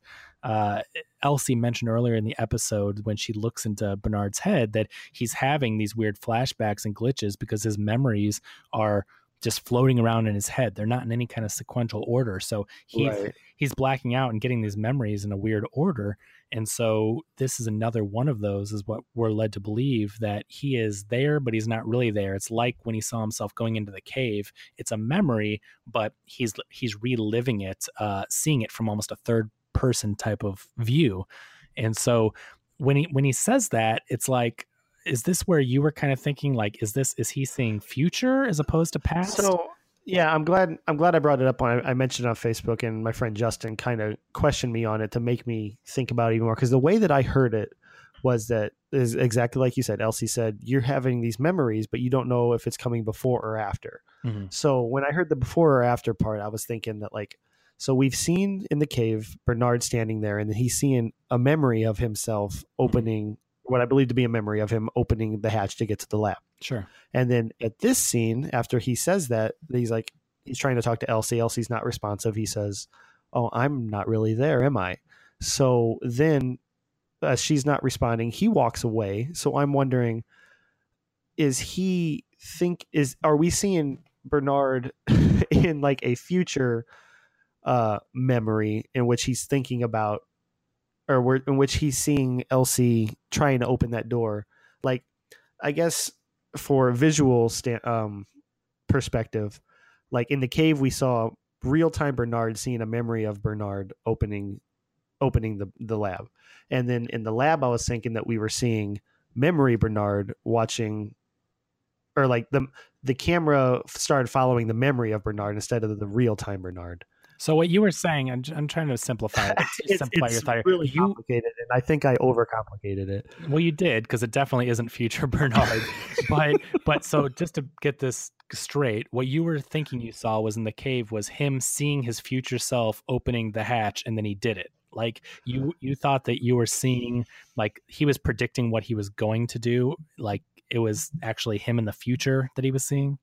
Uh, that that makes that's more clear than how I explained it. As opposed it. to just being a memory of him opening it in the past. memory of him opening, it, but we know yeah. that he's opened it in the past. So like I I yeah. I 100% believe that that was a memory. Like he's having these what did they call them reveries of yeah. of him uh of him going down there because we saw the aftermath of what what happened to the people that were actually in that lab. Sure. Uh, no, I get it. It's the thing is they've introduced a couple of different storytelling dynamics here. They've introduced the the memory within a within his vision type of thing where he watches another version of himself instead of just blacking out and seeing a flashback you know he's watching another version of himself. So that was a new weird thing. And then also they had that line where he's never tried to interact with someone and then been like oh i'm talking to no one. Like it i totally get where it, yeah, it was it was just confusing. It was cool. Like i liked how the scene played out but at the same time like i had a hard time comprehending how I was supposed to take it, I guess. But yeah, it's all right. It, you know, they throw a lot at you, and it's good. And you're you're trained. They've trained you to look at every little detail, and right. and you always think something crazy is going to happen. So no, I totally totally get where you could see. I'm that. trying to get on that Kevin level of, yep. of detail catching. keep working, keep working. So uh, so yeah, the they he's trying to remember. He's like, what did we find behind that door? He's trying to figure out what it what it, or just try to think like, have I been there before what is it and so i'm it's a little crazy the way the timelines work with with bernard and elsie and i wouldn't be surprised if we're seeing some of this out of order as yeah. in I wouldn't be surprised if Bernard's interactions with Elsie are not chronologically happening the way that they're unveiled to us because that's just the type of show this is. But Yeah. for now, we'll just take it as they're Sure. going on this journey, this episode, and it's happening se- sequentially. But in future episodes, do not be surprised if, if we find out that like Bernard is seeing a past memory and they've already found Delos and then they're coming back here again or something. I don't know. It's, Right. it's crazy. So uh, it- Bernard ends up saying it wasn't hosts we were making; it was something else. So yes, that's the the hybrid uh, human consciousness model that we're going to see. Uh, back at Men in Black uh, and uh, the bar here, uh, we see him tied up and he's talking with the major. And this is, aside from the William uh, Daddy Delos scenes, this is one of my favorite scenes in the entire, not just episode, but season series. I think that this dialogue and performance by Ed Harris is just amazing. Beautiful. Um, you know, not to take away anything from the major here. I mean, uh, Jonathan Tucker is, is a good actor, but I mean, Ed Harris steals this scene oh yeah. and it's so well written and uh and, and and not only is it is it well written and well delivered but it's just badass the way that man in black carries Sure. himself It's clearly a man in black scene. yeah Like, you know, he carries the scene, but without, you know, the reaction and the the the uh playing off of of uh the major, you know, like I mean, it takes both of them to make that scene, but Ed Harris, yeah, I agree, just completely dominated it. It was just so good. and and the, the really crazy thing. There's so much going on in this scene but there's a lot of parallels back to season one. Like i mentioned before when man in black was sitting at the table and uh, lawrence's family is there and he dances with lawrence's wife and and uh, is mistreating them uh, in front of lawrence and he doesn't care. He thinks nothing of it. And and uh, it seems that he almost takes joy in the fact that it's he's not just doing it to do it. He's trying to win the game but he also is like he's into it. You know he's into playing the game. And so now the roles are kind of reversed where it's still Lawrence who's taking the brunt of of of the beating here and at this time it's the hands of the major Yeah. but Man in Black is watching this happen to Lawrence, uh, you know, still on the receiving end of this, but but he sees this and he starts to. This is that moment that I mentioned earlier where he starts to take a turn where we're actually seeing Man in Black treat or think of Lawrence as a person, Right. not just a host think and so as he's watching this it's it's really it's really interesting just to watch his face. And he also is having flashbacks to his own uh, troubled past where this is where we know we know that his wife has died and he mentioned in, in another episode that uh, she she overdosed on pills. And so as he's talking to the major we actually see these visuals these flashes again those quick flashes and it's it's a bathtub and and then you see a woman's arm hanging over the side of the bathtub a limp arm and we see the the tub is overflowing and then we see water you know splashing over the edge. Beautiful camera work here. Yeah. but his his state of mind clearly breaking down at this point and uh you know not not a total mental breakdown where he's just like going out of his mind i don't know what to do but but his he he just he's having a change of heart and and he's thinking of his own torment and what he's been through with his wife and he's watching the major mistreat lawrence's wife and mistreat lawrence and so at this point uh you know he he basically i mean he looks at him and he delivers this great monologue and at the end of it he says you think you know death but you don't you didn't recognize him sitting across from you the whole time and then oh, so bad. Oh, it's such an awesome line and such a great delivery. Uh, so he kicks ass, kicks the major's ass. Uh, he goes out and he he takes the the Lawrence's wife out of the rain and takes. Uh, she was carrying. We know that just like with the bartender, she was carrying a little glass of nitro out to Lawrence. So clearly the major was going to kill him, and uh, he takes it away. He forces it down the major's throat, and then he goes to Lawrence and gives him a rifle. And believe this gun is yours. You said this one was yours. Yep, and uh, and uh, Lawrence takes aim and boom blows up the major. Such a cool scene, Yeah, and. I what I haven't been this happy in a long time to see one of these these evil characters. yeah. killed. Aside, you know, from how cool it looked and, and and the dialogue in it, I like that you pointed out the parallel to it's it's completely opposite to season one when when he was the one wreaking havoc in in the town, uh, the Man in Black was, and and you can see here that he's the one that's uh uh has a change of heart and pre- and preventing that. Like it's he's clearly on a different path than he was in the first season, and yeah, it's it's so just fun to watch, like, for lack of a better word. It's also the first time we've ever seen him make a white hat move like this the term as as i'm sure anyone that watches the show knows but it's it's symbolic uh, of you know it's literally you've got people wearing black hats and white hats in the show but it's symbolic of the nature of the character they're playing when they're at westworld. It goes back to gaming terms uh, you know white a white hat character is a good guy and a black hat is a bad guy. Yep. and so that's what they're saying here. And so man in black is you know again he dresses in all black. They're really hitting it home with that but i mean that's that's the character that he is. William transition. We see him in the light colors, the light hat early on when he comes to Westworld, and clearly he turns into Man in Black and and turns into a black hat guy. And so we've seen him killing hosts and and and taking joy in it and just wanting to win the game. And now it, it it really makes you think: uh, Is he going to become a real good guy and uh, and kind of learn the error of his ways? I think he's definitely on a redemption path here, and I think we're going to end up seeing the regression of Man in Black, much like how we saw William become Man in Black. I think we're going to see uh, Man in Black before it's said and done turn back into William. Yeah, I, I'd agree completely. I th- that's why I find him the most compelling character or characters since we see two different versions of them on the show. Yeah, it's a compelling character arc, and it's not even just an A to Z. It's like this is an A to Z back to A character. You're right. It's Yeah, so interesting to see the same character go through two arcs uh, in, in this series so Yeah. far. We're only in, uh, a year and a half into it, but uh, I I think that he's going to philosophically, you know, turn back into his old self, into the good guy White Hat William. But I would not be surprised if William or Man in Black's consciousness is is transferred into a younger host body, and that's the way that we are going to end up seeing Jimmy Simpson permanently on the show. You know, for the rest of the time that it's on. I would not be surprised if if you know we see a young version, which he meets a younger version of himself. yeah, but but I Oh. mean, it's still still with the Man in Black's consciousness. But if his mind, his okay, yeah. current mind, is transferred into a young Ah, body, yeah. that way we get young William, we get Jimmy Simpson on the show, but it's like not past Jimmy Simpson. You know, a way that we can get Sure. you know have our cake and eat it too. We're going to get the Man in Black, the evolved character with his redemption and his character arc.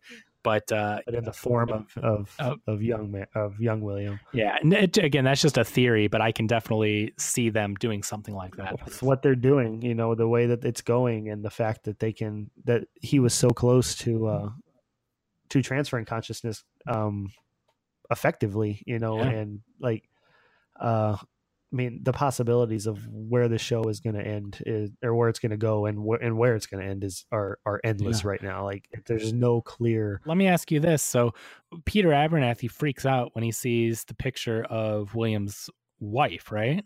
Yes, His fiance at the time, but it's William's wife. we believe that to be the trigger. Yeah, W- What if Peter Abernathy is smuggling out William's consciousness? That would that would give him reason to freak out just as much because he would be seeing his wife as opposed to daughter. Uh, what if Delos? I mean, because Delos at this point is not talking to William. Like they're William's been off in the park doing his thing. Delos this thing yeah. has been trying to smuggle out the IP, working with uh, you know uh, Theresa and all that. I mean, they've been they they they work for the same company, but William is the head of Delos. Man in Black is the head of Delos now, not uh, Jim Delos. And so I wonder if it's possible that. that, that he has captured or they have captured his consciousness and Delos is like well we know that he's sick or that he might die in the park whatever we need to get his consciousness out so he can continue to run the company once all this turns around yeah, it's I, I like where it's going. I'd have to give that some more thought, but like just throwing it out there i just want it on record yeah, It no, could happen. It could happen. let's revisit that eventually. Definitely. I, I, I like that idea. Well, thank you. You know, it just I'm trying to get them out there when they come to me because the more we talk about it, it's like, oh, what if, what if they keep coming up?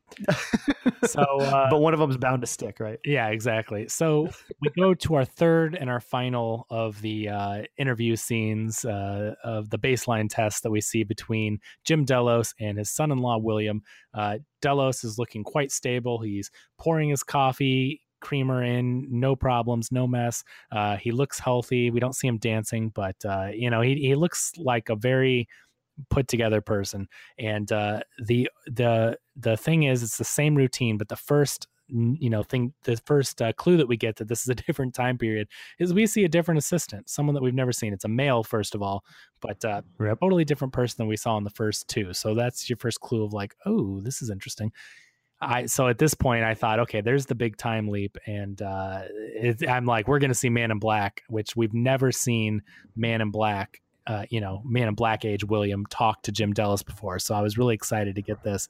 He comes in and and Jim is just like, "Who the hell are you?" Yeah, doesn't recognize. Yeah, him. and then he looks at him and he's like, William, and so you know, and at this point, it's it's great again. And the way that Peter Mullan plays this up, you can see the wheels turning, the cogs Yeah. are, are, are greased and turning in his head, and he's like, "Wow!" He's realizing I th- I have been dead for a long time, and uh, yeah, he you've been was trying. just catching up when the uh yeah he had uh sorry i lost myself there again It's okay. It's okay. So it's it's it's just it's really great the way they do this and really fascinating because you have to think uh, that this whole time William has go- been going back over and over again to these different iterations of the Jim Delos host hybrid and he's experiencing this time and time again. It's getting old, but Jim does the same thing and has the same reaction every time. And so this is a new host being booted up for the first time. Uh, we find out this is actually host number 149. So it is. It has been. You know, there have been so many Jim Deloses and so many uh, pieces of furniture because we find out earlier in the show we didn't mention it, but when they're done with with each version of Delos, they don't just shut him down. They just don't. They don't. but uh, the whole room yeah, they they they do you think torch that's the place. excessive I do. Uh, I do think it's uh, excessive. Uh, part of me, when I was like trying to think why they would do that, I was trying to think of like a, a technical, scientific level, and I thought, well, you know, variables. They're trying to keep constant variables. They don't want any other influences. There could be some kind of a contamination. Maybe you know, Williams coming from the outside world. They don't want any contaminants to get in there. They don't want to you know screw anything up or have him see something that would trigger a reverie. You know i'm trying to think of all this technical stuff. When it comes down to it again in that interview with lisa joy that entertainment weekly did her na- her main number one reason that the, of the flames was for the imagery. So it- Okay. it, wasn't really because of any of that technical jargon that i was theorizing. It's because it looked cool. And uh, there's a lot of quotes in this episode a lot of quotes by delos in particular that mention the devil. And so what they're trying to i mean this is a huge metaphor for him being stuck in hell. That's what it comes down to. Yeah. The flames are a literal interpretation of that of you know hell flames you know it's a, a bit on the nose but it's very effective i think. It's beautiful imagery uh, the way they do it. But uh, jim says the same line every single time. It's kind of a toast of sorts. Whenever he pours the drink that william brings him he says this toast and he says that he says if you're going to try to cheat the devil at least you owe him an offering. And mm-hmm. so that comes up time and time again. He says it a few times, and then we get the flames, and we see when when William has this interaction, and he tells Jim during the second scene, and then really, really in the third scene is when he lays it all out because a lot has changed. And again, Jim is finding this all out each time William reveals a piece of information, and years go by. There's more and more that are hitting him, and so he he breaks down a lot harder this time, and. uh you know it, it's just it's crazy to watch him endure this and and not only is his wife dead but you know he he says you know he says you know when he's when he mentions his daughter uh, william's wife uh, she says he says that she killed herself. And and you know he has a, a breakdown even further. And so yeah it really it's just a, a phenomenal scene again. And uh, we're seeing this yeah we're seeing this. I think this is where you really that that metaphor for hell comes back in that you know Jim Delos is this man who this powerful businessman who created this company that financed this entire park. And the whole point of this experiment uh, that they're on you know build 149 of is so that he can try to live forever. But instead of finding this fountain of youth instead of living out his life and and having this great powerful glorious rest of his days he's stuck in hell. He's he's stuck in repeating the same moment over and over again and finding out over and over again that his wife is dead and finding out that his daughter is dead and that he's been dead for 30 years. You know it's yeah. it it really is a quite literal hell that he's stuck in. And it even hammers it home that they burn him to death oh time and time again you know? So i think that was really great. It was really clever the way that they pulled that all together. Uh, it was a really really perfect metaphor. You know, the way it all comes around by the end of the episode. So, uh, bravo to to Lisa Joy and, and and everybody involved with the show with that one. This is just a jaw dropping, awe inspiring episode. I absolutely love it. Peter Mullan, I don't know if we're going to see him anymore this season because it seems like we're kind of retiring yeah. Jim Delos, but uh, who knows? Maybe maybe we'll pop up again, whether in flashbacks or another host version. I mean, who yeah, knows? He's incredible. I, I hope there's some way to to bring him back, but it seems like that being the last build that we know of, um, it's it seems unlikely yeah. we'll see him in his physical form. But what's what's to say that we won't? with the yeah, right, yeah. anything's possible with when they're able to create people and put their brains, put their consciousnesses in hosts, like anything's possible. Exactly. But uh, William realizes that that uh, he's he's he's definitely being affected more and more. Uh, he's he's stuttering. He's he's being kind of frozen up whenever he talks.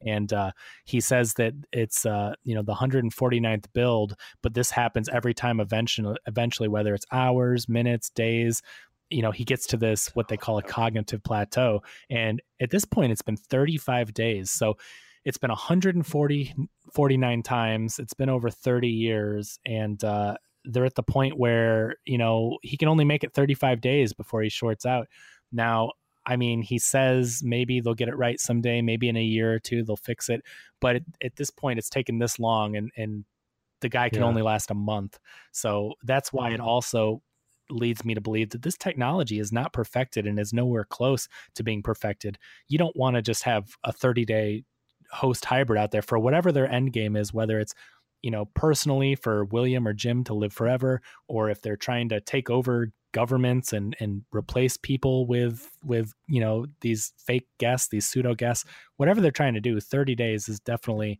not, I think, you know, the perfect situation for them. So I don't know I don't know what we're going to end up seeing by the end of the season. Uh, the since the technology isn't perfected, are we going to see them try to continue the research, or are they going to need uh, Arnold slash Bernard's help to perfect the research? You know, I'm just not quite sure if there's a missing puzzle piece they're looking for that maybe we have in Bernard slash Arnold. Uh, you know, we're just gonna have to wait and see. Part of me thinks that uh, that Ford may have perfected. Part of his game is is because uh, he he mentions in in a line um, at at to the man in black from the young girl that uh, that you're not looking in the right direction. Like if you're looking if you're looking forward, you're looking in the wrong direction. Mm-hmm. And part of me thinks that Ford may have perfected it and and like like I mentioned earlier, I think like the the end game is going to be Man in Black versus versus Ford. I mean, that's that's clearly they already have a, a rivalry, right? And the first season, it was uh Ford as the protagonist and the Man in Black is is the antagonist. But this season, clearly, at least to me, I've kind of flip flopped on that, and I'm, I'm sure. feeling a lot more toward the Man in Black as as as kind of the hero with with his with his change of heart. You know, with with sure. what we're seeing um, you know, we know when he was he developed into a not so good person over the course of running Delos, and now with his change of heart, I feel like uh, he's trying to to get rid of the monsters, or for lack of a better word, that he's created, or that he's uh, at least managed while that that Ford created, and Ford's not allowing him to do that. So I. I mean, there's there's a, a, lot of layers there that I think still need to be uncovered, but uh, that's that's the direction my mind is heading right now. Definitely. Well, that is the philosophical question of the show out here is who is the real villain? Because, yeah. you know, Ford, you say he, you know, at the beginning in, in last season, as you mentioned, Ford was the good guy. Man in Black seemed to be the bad guy. But you have to remember, too, that Ford at the end of season one, uh, after kind of going uh, not really kind of after he went against Arnold's wishes and took the park in a different direction than Arnold had intended, he then at the end seemed to have a change of heart and he wanted to reverse the wrongdoing he has done and he he was helping the hosts find freedom and find their own consciousness which is what Arnold wanted, wanted yeah. and so that's what you have to ask even though even though he has set these hosts free and the hosts are now killing humans and Dolores is Wyatt and she's killing humans you have to ask, and this is there's not a wrong or right answer. This is the philosophy. Who is the good guy? Is Ford being a bad guy, or is he actually doing the right thing here? I mean, that's yeah. up for debate, and that's what makes the show so interesting. Is that I mean, clearly we know it's not good to murder people, but for the sake of the show, it's like he he's also setting these hosts free. Where do you agree that these hosts are just robots? Are they just are they just things, or because they have because they can be free thinking and they they have feelings and they they have interactions and look and and and do everything that a human can do human skin on the outside it's like are they more than just things? Are they are they something that goes beyond you know being able to just blow up and kill or you know have sex with? Like are they are they deserving of their own freedom because right. they've evolved to that point where they basically are human? So that is that is one of the questions and we're going to keep getting deeper and deeper into as the season goes but uh, kind of getting to the end here of the episode uh, which is always a sad thing and especially with one so good but uh, William leaves Daddy Delos uh, instead of burning the whole room like they've done 148 times before. On this 149th time, he tells the technician working there uh, that says that we should, you know, deactivate and reboot everything. William says, "No, leave it. Let him let him degrade." And uh, he tells he he is just told him that uh, his wife is dead, his daughter is dead, and she killed herself. His son Logan OD'd years ago. Uh, you know, we're led to believe overdose means he's dead. It doesn't technically mean he is, but I took it as I that Logan's dead. Yeah. So, uh, you know, he's left to descend into madness. And we see Delos uh, throwing chairs and, and tipping over furniture and crashing things. And so he's just left there. And at this point in time, we don't know how long it's been, but uh, we come to find out later on in the next scene that it's it's not too long before Bernard and Elsie are going to stumble upon him. Yep. So we go back to the two of them, and they are uh, they are they get into that door that Elsie was looking at earlier, and we find out that the the uh, room that Delos was staying in, his chambers, is what was behind that secret facility there. Mm-hmm. And so it says build 149 on the pad, so we know that that's where they are. But everything's destroyed. It's red lights, uh, you know, which is usually a, a warning symbol in these uh, future technology driven things you know yeah. red lights are bad when when uh, the whole place is illuminated with them and we see just the place completely demolished with with furniture and and, and things just strewn about.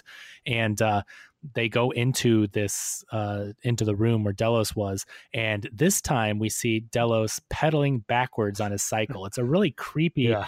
you know, it, it's something like a scene like out of The Shining. You know, when you see the the creepy little girl twins, it's one of those scenes that kind of gave me that same feeling because yeah. it's all red, everything's destroyed. He's not pedaling thinking, like he was at the beginning, where he's like actually working yeah. out. He's just slowly pedaling backwards and. Well, yeah, yeah. I mean, that's just a weird thing. I mean, not only not only are you in this creepy dark room where everything's destroyed and you don't know what's going to happen or who's going to pop out at you but you have this like demonic character pedaling backwards yeah it's just really intense and i love everything about the imagery and, and the performance here but delos ends up getting off the bike and you see him look into the glass and you see his reflection and his face is all cut up and bloody yeah. he has clearly been just just been a wreck as he's has descended into madness in there and he says this line he says i'm all the way down now. I can see all the way down to the bottom. Would you like to see what i see?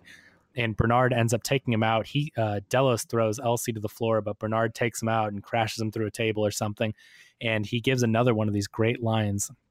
And a- another parallel uh, with with the devil in hell. He says they said there were two fathers one above one below they lied. There was only ever a devil. And when you look up from the bottom, it was just his reflection laughing back down at you.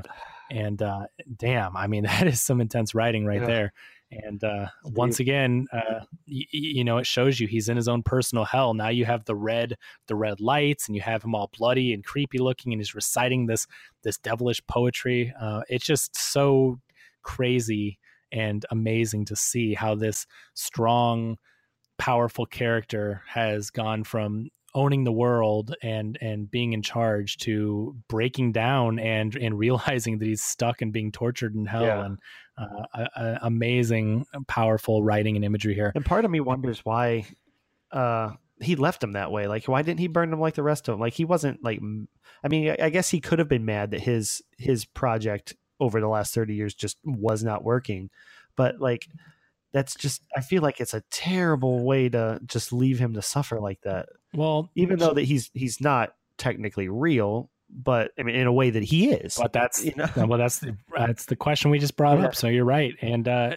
the the excuse that William gives, he tells the technician that we can study his degradation. So that's true. He instead of instead of instead of just torching him, once this happens, which it had been 35 days in the 149th build, but they've always just turned them off and torched everything. They've never actually seen what happens to the brain and to the breakdown.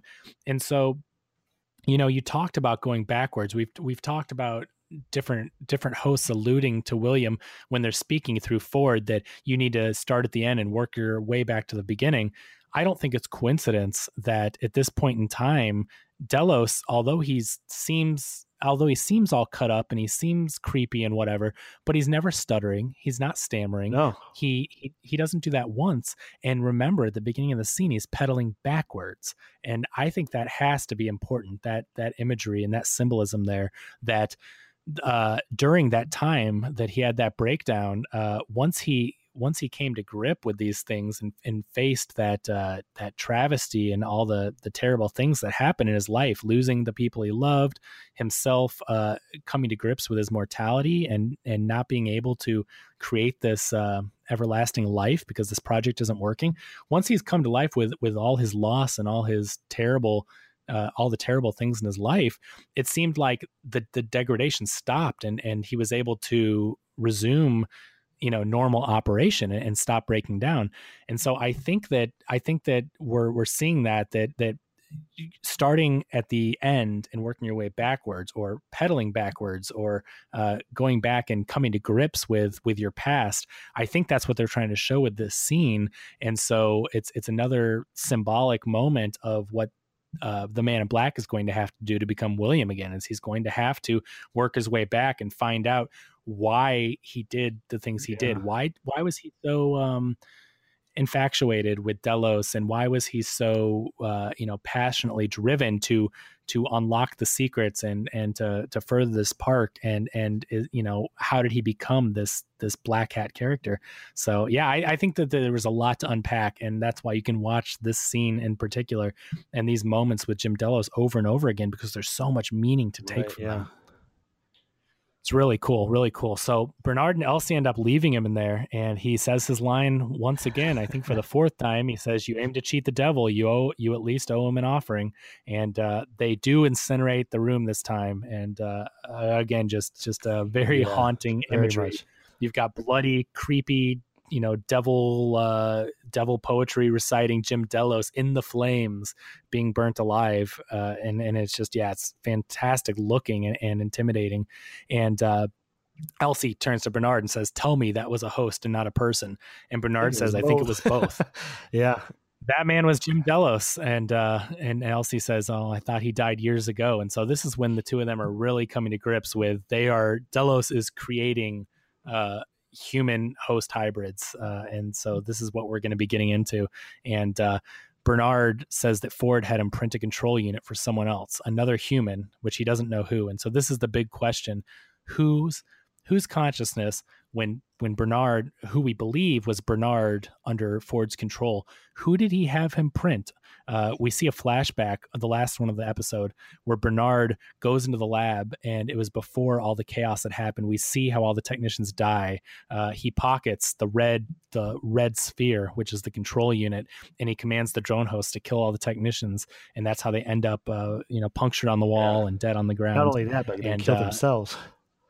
Yeah. yeah, really creepy where all those hosts end up snapping their yeah. own necks. And then uh, there was one tech left alive. And this is something that we, you know, we don't see this side of Bernard often, except for when he was under Ford's control. But the, the technician is looking up at the ground at who we believe is Bernard again, and uh, Bernard curb oh, stomps him God. into the ground. Like it's just, I mean, we're used to rooting for Bernard, and he's such a great person. Uh, and, and, and you know, and I clearly I don't think this is Bernard. Yeah. This is Ford's influence. Should also be noted that he's remembering this at the same time that Elsie is asking him to promise that he won't hurt her again. Yeah. So he, he says, "You have to promise me you won't hurt me again," and then he thinks about everything that or that entire moment in which uh, he has these guys killed and where he stomps that last tech unfazed, um, you know, no emotion whatsoever. And then yeah, it comes back to him and he and he nods or I think he says I won't. But like you you you know as the viewer that like he's fully capable of still doing that, uh, assuming that he's not being controlled, like as you said. Yeah, uh, yeah, it's a it's really crazy to to have those those two scenes side by side. Yeah, uh, and because she asks him if everything's all right, because he's staring off, having this flashback, and he says that everything's fine, but clearly it's not. So we'll see. I, I I'm very anxious to see what that was all about.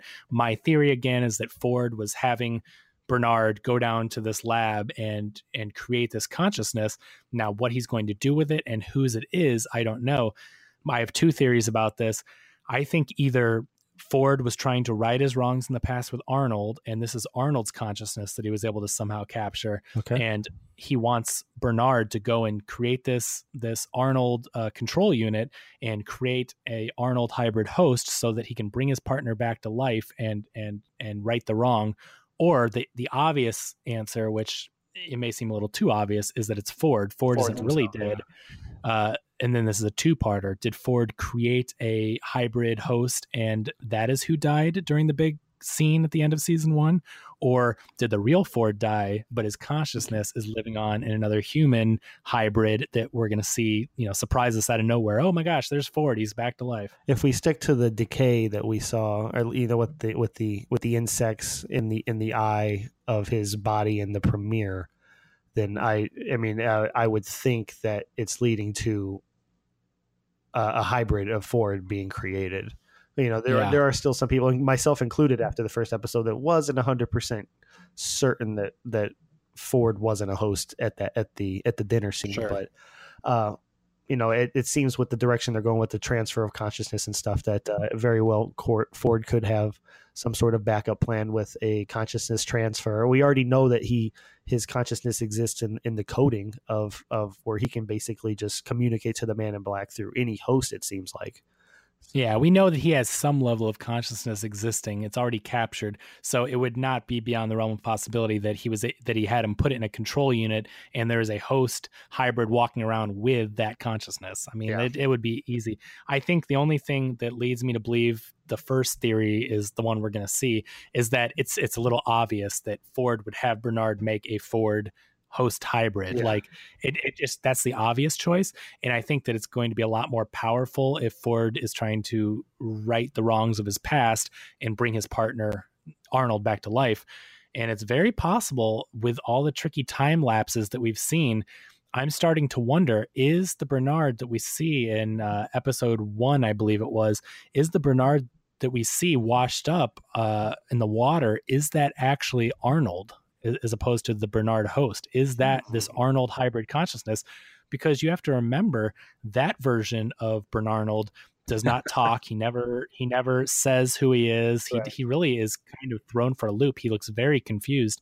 And I think the red herring, if there is one of it, is you're supposed to think, oh, he's been on this whole journey and he doesn't know what's happened. And we're gonna see what what took him from the the massacre to 11 and a half days later when he washes up on shore. Yep.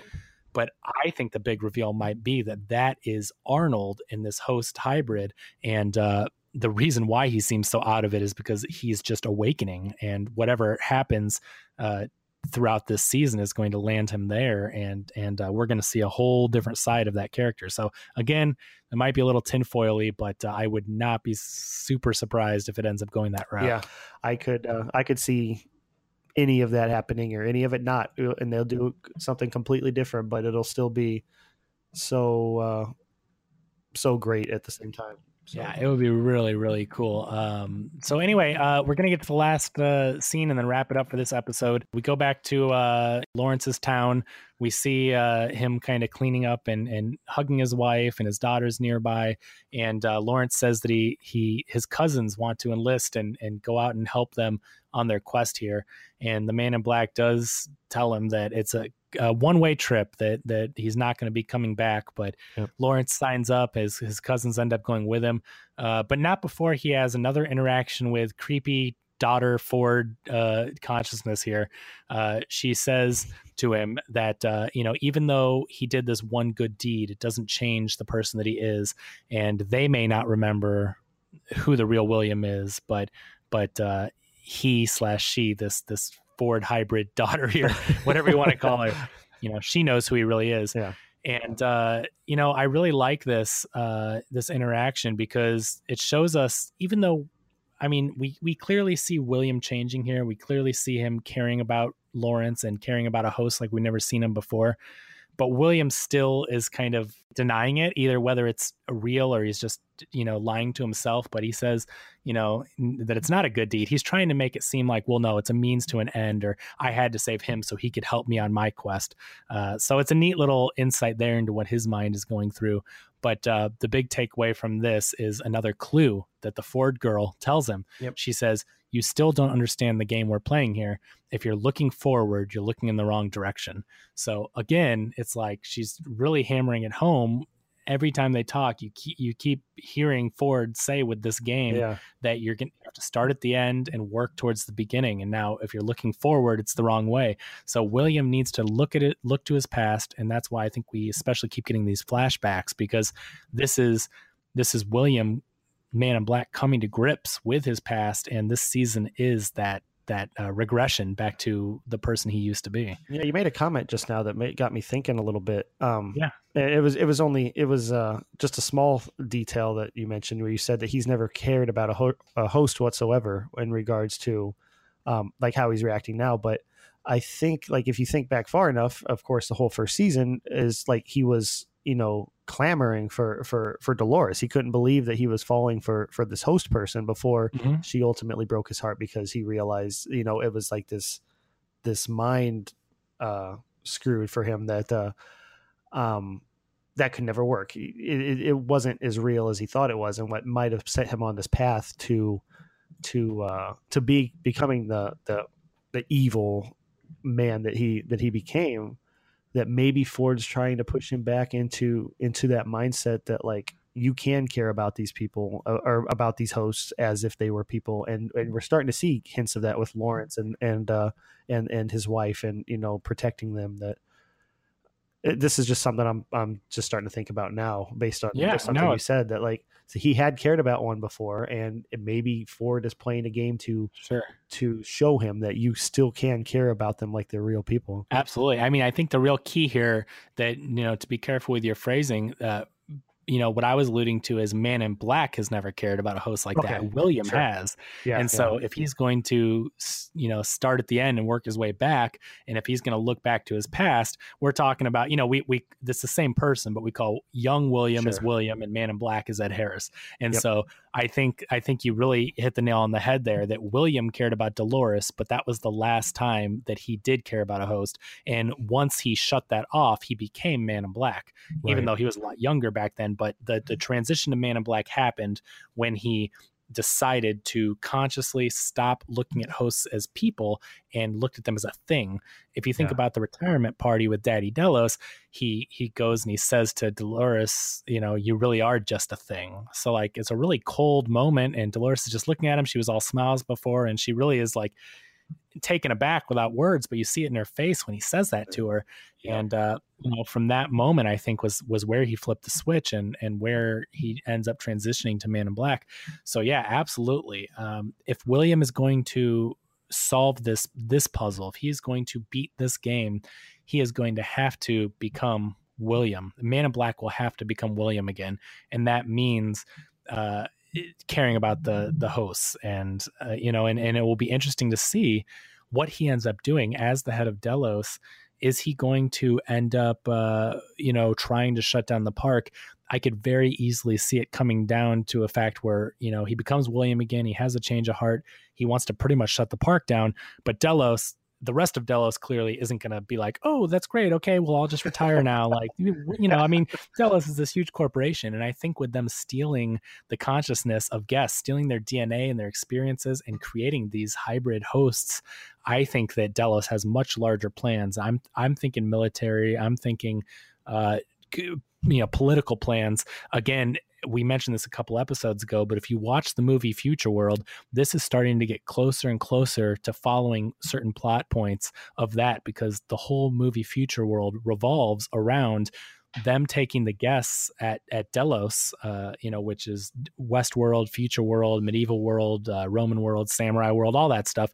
They were taking the guests' experiences and they were actually taking world and political leaders and replacing them with with clones essentially. So it seems to me that that the reason that Delos wants to do all this is is for the same goal is to uh, I think implant people in positions of power. And I know it sounds a little a little bit more uh you know maniacal than than we've talked about before but you know is it too crazy to say take over the world kind of No, I think that's kind of what they're they want to do is they want to become a superpower and and uh, you know right now they rule this park, but I think they want to they want Delos to kind of become a, a world leader. Yeah, no, I, I could I could see that entire just by the way that that uh, Jim ran the company, or that we can assume the way Jim ran the company by his attitude and his his his sternness, um, and passing it off to uh to uh to Jim or uh, I was gonna say Jimmy to uh William. to William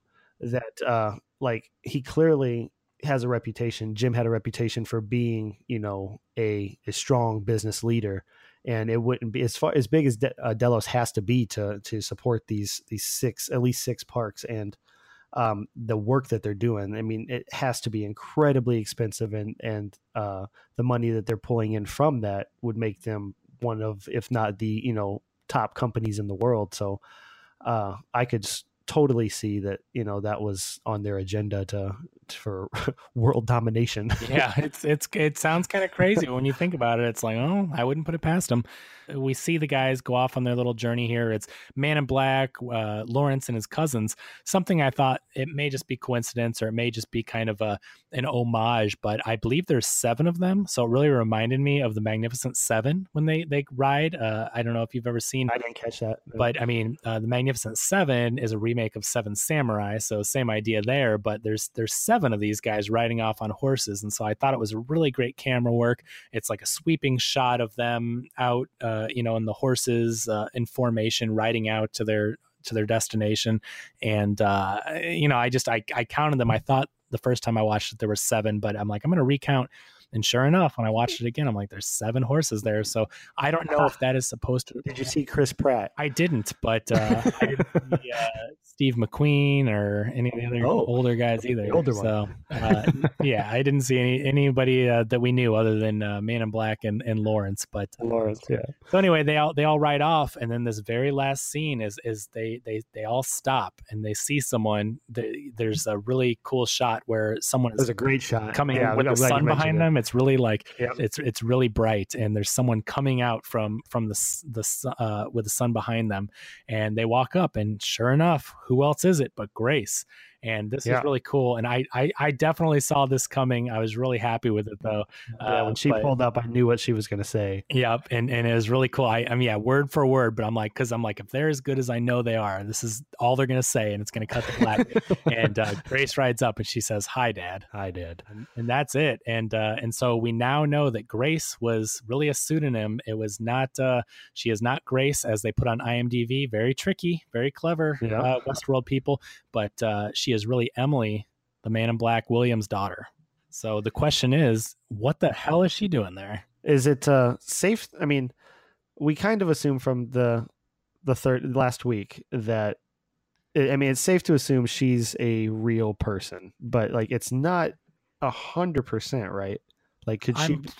I'm, pretty sure she's real. Yeah, I, I was too, but I, I was trying to think. I was like, okay, what if she's not no, real? not, if this is not part of proven. yeah, if this is part of Ford's game, like she could very well be a host. that, you know, Ah. the, you know. So that that's the only reason I thought that because last week when we discussed it, I was certain that she was a human too, just based on the the interactions. The te- I mean, she didn't get tested. She tested.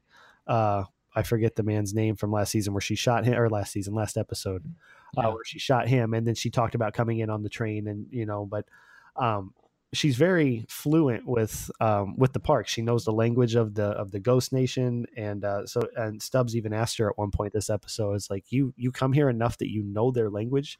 So yeah, I mean, clearly it makes sense that when we find out that she's the daughter of the head of Delos, Right. I mean, clearly she's been to the park plenty. Uh, the things that we do know, we know that they obviously have a they're an estranged relationship. Uh, she she clearly blames her father for the death of her mother. Um, they don't get along. Man in Black has said it to several hosts throughout the series so far. Uh, so we know they don't have a really good relationship. So the question is, when they finally do talk, when they really talk, are we going to? What kind of relationship are we going to see? Are they going to work together? Are they going to go separate ways?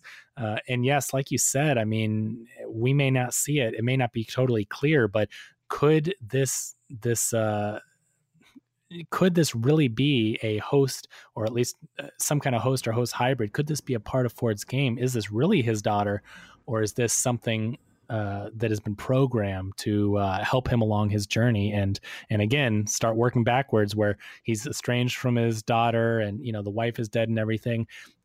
Would rekindling a relationship with his daughter help him start working back towards his past? Yeah, so yeah, very interesting to see. Uh, the other option, which again, I'm just going to leave you with this totally tin hat tinfoil hat theory, but the other theory is uh, we've already seen how Delos does this with with hosts, how they work them through their loops and they work them on their journey, and that's uh, they work them with their baseline tests and how they they find consciousness and how they work out all the kinks and all that what if this whole game what if this is really already a host hybrid of william man in black and ford is is doing a baseline test with him i mean yeah, like that. Those cross my cross my mind too. Like Yeah. just completely tinfoil. I, I don't throw them out there as much as you do, but like a part of me thinks, what if this whole thing is just like an elaborate like uh uh Turing test or something? You know, like yeah I I don't know. I, I feel like it, that's the th- that's the thing that no one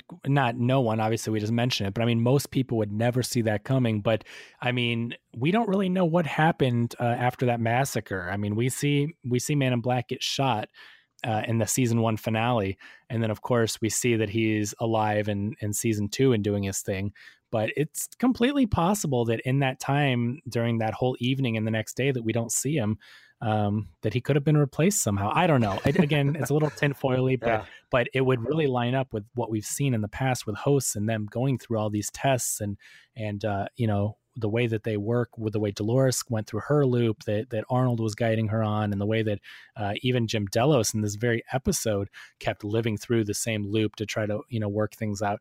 What if this is just one of many tests or, or you know or, or that he will or has gone through um, that would be a completely mind-blowing experience yeah, and what where that was episode four. We got six more episodes of just can't wait to see what happens. It's insane. And so, yeah, we're uh, that's where this episode ends. Again, arguably the best episode of the series. Uh, my favorite of the Season for sure. Yeah, uh, my favorite of the season. Uh, I think last episode was mine up until now, but this definitely takes the cake.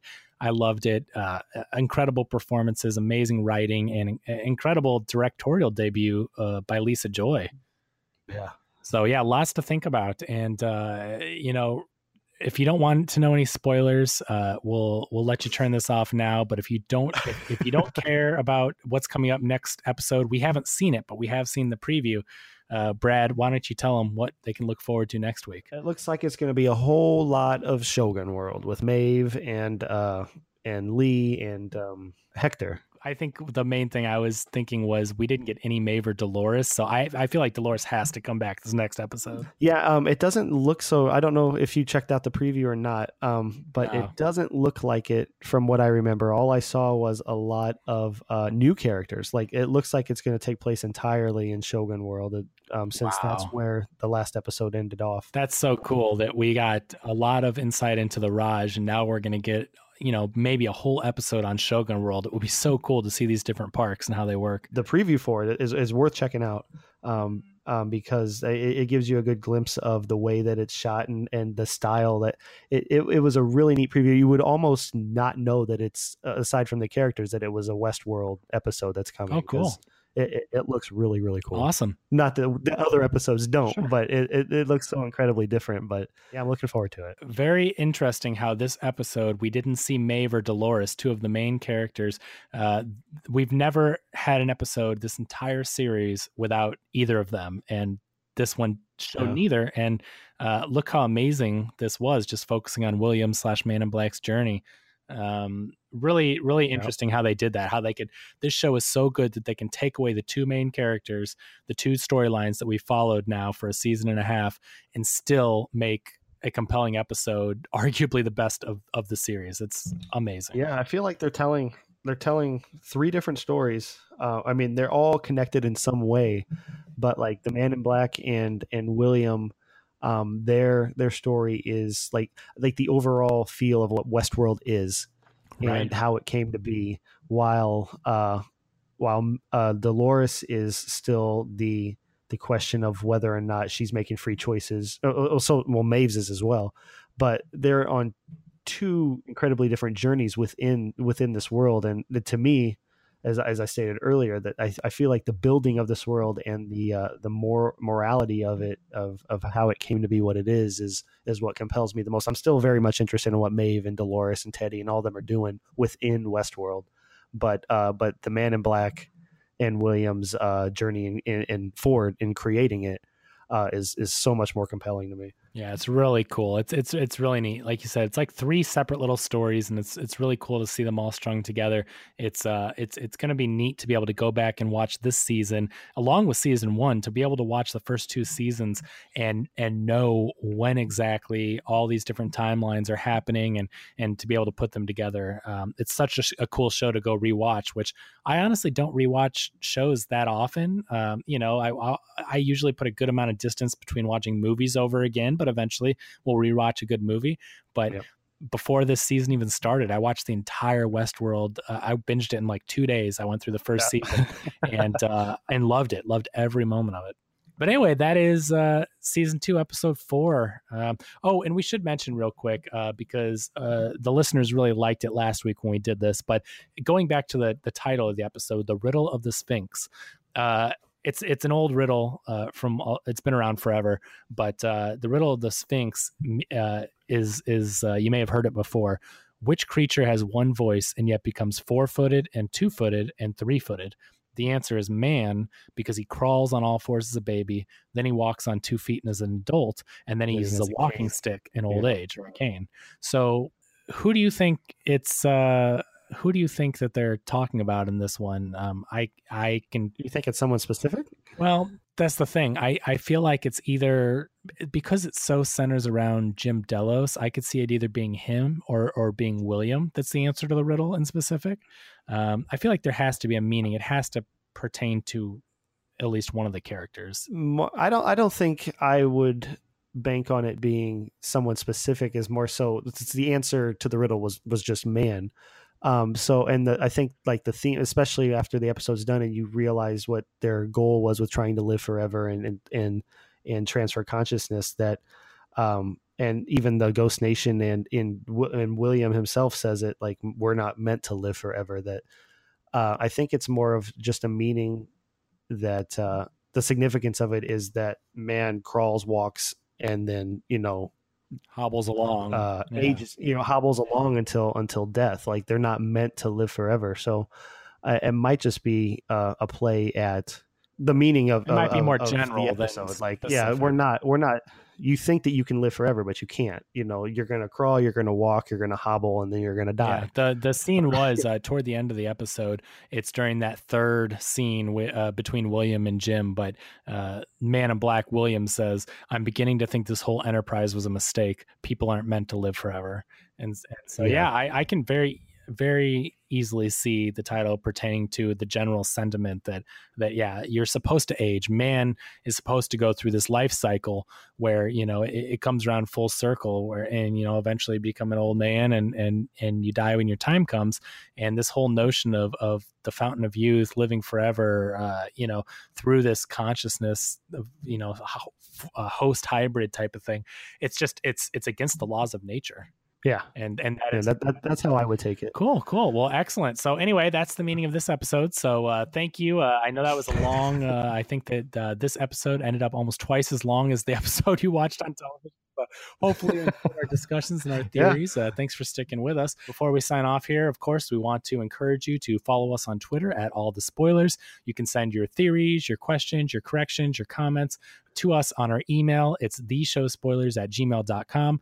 Please, uh, if you can, rate and review us on iTunes, Stitcher, Google Play, wherever you listen to the podcast. Uh, it helps us tremendously. We do appreciate it. The more ratings and reviews we get, the the higher we rank, and and the more people end up finding the podcast and spreading the good word, and the bigger our community can grow. So we can all put on our tinfoil hats together.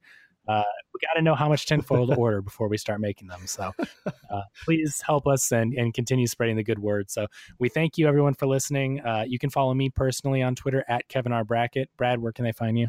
You find me on Twitter at Heineken, H E Y E N I K I N, or reviewstl.com. Excellent, and also uh, join Real Spoilers, our sister podcast, uh, every week where we review the the latest and greatest. Well, at least the latest movie.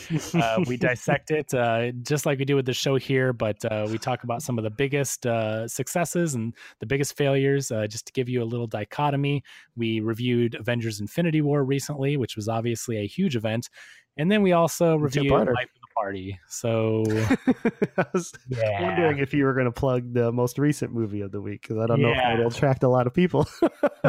go go listen to Avengers: Infinity War. But no, the, the thing is, the great thing that we do, unlike this show, where we're discussing we're discussing the episode of the week with you and we're going over theories and we're talking about what you think is happening with real spoilers. Not only can you discuss movies that you love but we can also save you money by discussing movies that you never want to see in theaters. And we can save you eight or ten bucks because if you, if you don't you'll ever go see life of the party don't listen to us talk about it and have some fun with it. And there you go. We just saved you 20 bucks. It really is a, a, great group of guys. And I enjoy listening to, to anything that they, I'm glad they see the movies that I don't have to. And they, they, they make fun podcasts out of it. Well, thank you. And sometimes Brad even comes on as a guest, so you can go find Brad's uh, guest episodes. Yeah, it's good times. So anyway, uh, follow us on Facebook, uh, facebook.com slash real spoilers, and join the League of Show Shares. We've said it before, we'll say it again. Uh, it's a great little community. We got a couple hundred people that love movies, television, music, whatever. Video we games. talk about yep. Video games. We talk about everything pop culture. You can uh, talk about your your theories for different shows, or you can talk about your favorite show, Brooklyn Nine Nine, getting canceled and then pick back up the next day. It doesn't matter. We talk about it all there. So join the League of Show Shares. But uh, that will do it for this episode. So we will see you next week. Uh, we will be discussing season two, episode five, which uh, looks like uh, we're going to Shogun World. So very excited about it. Yeah, I can't wait. So until then, we'll talk to you soon. And See you, everybody. Thank you.